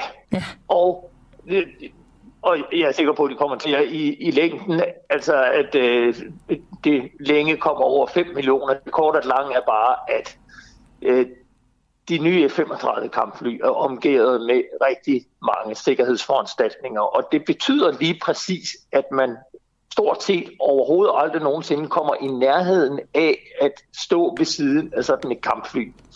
Og øh, så kan man selvfølgelig se dem i luften, når man kan se billeder af dem. Det er bare ikke det samme som at kunne sætte sig op i et kampfly. Mm. Jeg har selv øh, set, øh, på et tidspunkt var der en øh, udstilling inde på Krigsmuseet i København, hvor man havde lånt en amerikansk mock-up, altså en amerikansk en-til-en model, der stod ved siden af et dansk F-16-fly. Og det er en meget, meget større flyver, flyver altså et, et, et, den nye F-35. Og det at se dem ved siden af hinanden, kunne kravle op og sætte sig i cockpittet, som jo så også er et fake cockpit, skal man jo huske på, men, men man får dog en fornemmelse af, hvad det er. Det giver altså en anden forståelse af, hvad det er for et fly, Danmark har købt om. Og, og det, der jo er essensen med sådan en kopimodel, det er, at den skal jo ikke komme bruges til at tage ud til børnehaver og, og, og, og vise frem for børn. Den skal jo rent faktisk bruges til at, øh, at, at vise til kommende piloter, som kunne fristes at søge ind i øh, forsvaret. Og så skal den jo bruges alle mulige andre steder, hvor man kan øh, hvor det giver mening at sætte modellen af den nye 35 op. Det kan være kulturnats-arrangementer, det kan være øh, andre arrangementer, hvor, hvor det giver mening, at forsvaret er til stede og viser sit udstyr frem. Og der må man bare sige, at der er det bare noget andet at se på en en-til-en model, end at stå med sådan en lille minimodel og, og, og vende i hånden. Og, og, og så skal man også bare huske på, at det er jo et øh, fly, vi skal bruge de næste 30-40 år. Og set i det lys, der er en investering på 5 millioner kroner, altså peanuts. Så det er bare branding? Ja, det er det da i allerhøjeste grad. Det er jo, det er det er jo branding. Branding, så, synes jeg. Jamen, Hvis jeg er vi sikker på, at du kan finde mange. plastikmodeller af alt, vi gerne vil brande her i Danmark, så kunne vi godt nok bruge mange penge. Der er heller ikke øh, grund til at købe en til en af alt muligt andet. Det er jo fordi, der er nogle fly, der er omgivet med ekstrem høj sikkerhed. Men, så det er fordi, man ikke kan komme ind og se de normale fly. Altså, Jeg så, tror bare øh, ikke, jeg forstår, Peter, hvorfor det er så vigtigt, at vi får lov til at se det her fly. Jamen altså, det kan du sige. Jeg må bare sige, for mig det er en ikke-historie. Altså, jeg- ser absolut ingen problemer i det. Så, øh, men, men, men du må jo spørge øh, forsvaret, hvad, hvad det er, den skal bruges til. Altså, jeg forholder mig bare til, at man har købt en øh, model i glasfiber, mm. som jeg synes giver øh, fin mening. Jeg må da sige, jeg er da også overrasket over, at den glasfibermodel koster 5 millioner kroner. Jeg er sikker på, at man kunne nok godt have fået den købt billigere, men, men det er nok, fordi den skal produceres med nogle ja, detaljer, som vi ikke kender til. Peter Ernst, vi, vi har også noget andet, vi gerne vil tale med dig om nu, og nu hvor vi lige har dig med. Jeg vil nødt til lige at høre, høre dig her til sidst. Er du ikke også en lille smule bias? For jeg kan godt forestille mig sådan som du vil også gerne se det fly, vil du ikke det? Jeg har jo set det. Jeg har øh, over at se... Og du har set the real deal? Nå, okay. Jeg har, jeg har set F-35 over på øh, basen i Arizona, og, og jeg har været oppe og flyve i et, øh, i sådan en, en simulator hos Lockheed Martin, så, så jeg har set det, og det har ikke noget med det at gøre, men selvfølgelig er det biased. Altså, jeg er jo, øh, jeg er jo forsvarstro, forsvarstro, det det. kritisk, kritisk, men kærlig. Men jeg, jeg, jeg ser bare ikke, at det er nogen øh, stor deal, at de har købt den mock-up. Nej, men jeg tror også, mm. grunden til, altså jeg ved også, du synes faktisk, det er en ikke-historie for Danmarks Radios side af, men, men grunden til, at vi måske også synes, det er interessant at tage fat i, det er fordi alle andre historier om forsvar, det handler om spild af penge, og de mangler mm. penge, og der, der mangler ammunition, og så videre, så videre, så videre. Så, så Jamen lige, lige præcis. Så, så, så lyder det underligt. Det lys, i det lys skal forsvaret da have ros for at gøre noget for at tiltrække piloter, som skal flyve de kommende fly. Mm. Altså, det, det, det, det har jeg, jeg vil sige, det, det havde den større overraskelse, hvis de ikke havde købt sådan en model, de kunne tage rundt med. Altså, i øjeblikket har de jo en udtænkt F-16, som øh, blev pensioneret for mange år siden, hvor man har pillet indmaden ud, og så har man øh, skåret vingerne af og kan sætte den på igen, så man kan transportere den rundt på en, øh, på, på en lastbil.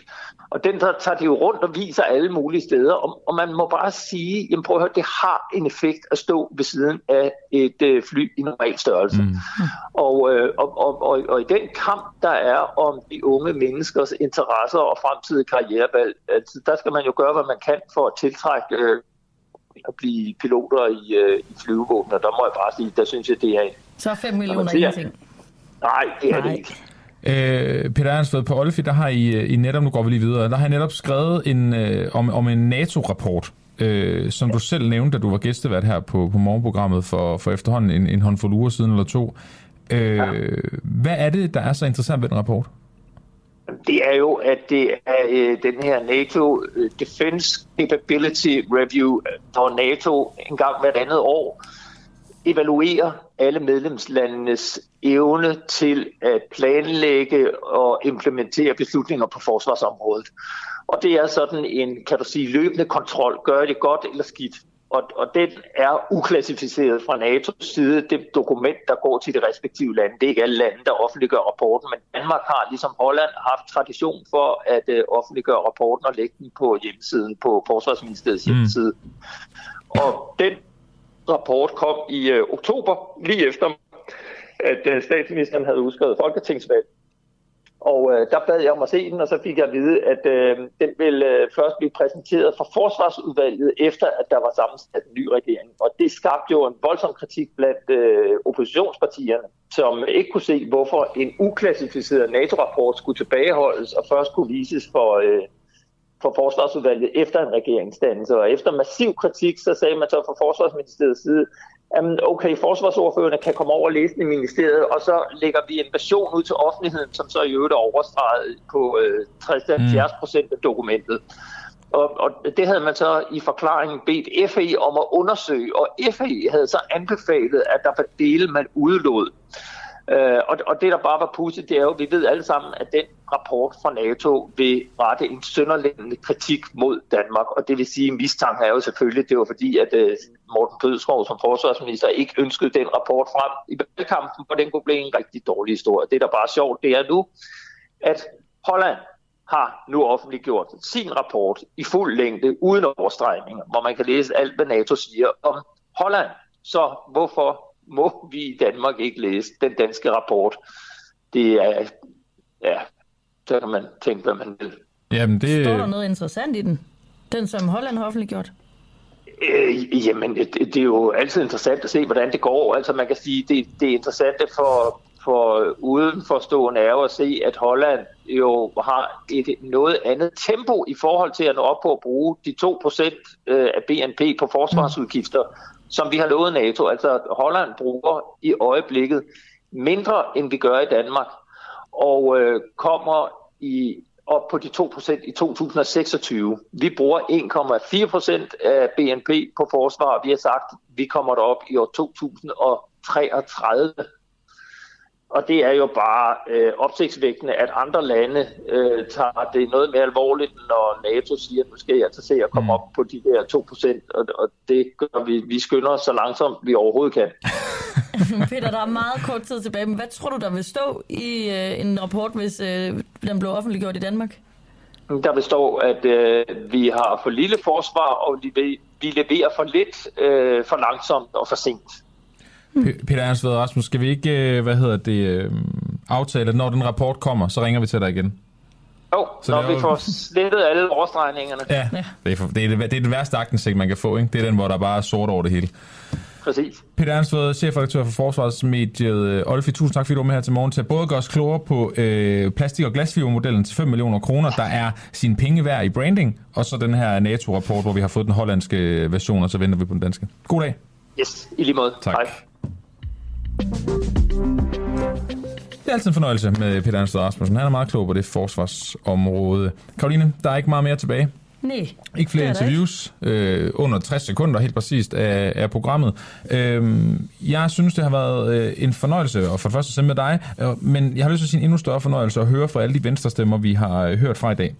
Øh, hvis ikke du har hørt hele morgenudsendelsen, så kan du gå ind og finde den inde i vores app eller som podcast øh, senere på morgenen. Der går ikke så lang tid, før den kommer op. Der kan du høre fra øh, både Sten Hasselris, der er øh, fra Venstre i Halsnæs. Du kan høre fra Birgitte Elsø, der er uddannet journalist og venstremedlem. Og du kan høre fra Martin Gertsen, der er vært her på, øh, på kanalen på Magtpartierne, og tidligere folketingsmedlem for Venstre. Hør deres vurdering af, hvor Venstre står og alt det her med de her læks og så videre, ikke? Jo, præcis. Den her jingle betyder, at jeg skal til at holde min mund. Ja, det var derfor, jeg satte den på. Ja, nå okay. Er der nemlig Tak skal du have. 10 sekunder tilbage. Mit navn det er Oliver Breum. Dit navn det er Karoline Kært. ude i regien, der var Oliver Noppenau, der stod for teknikken og det hele spillet med kilderne. Tusind tak for i dag. I morgen der er Karoline tilbage sammen med Christoffer Lind.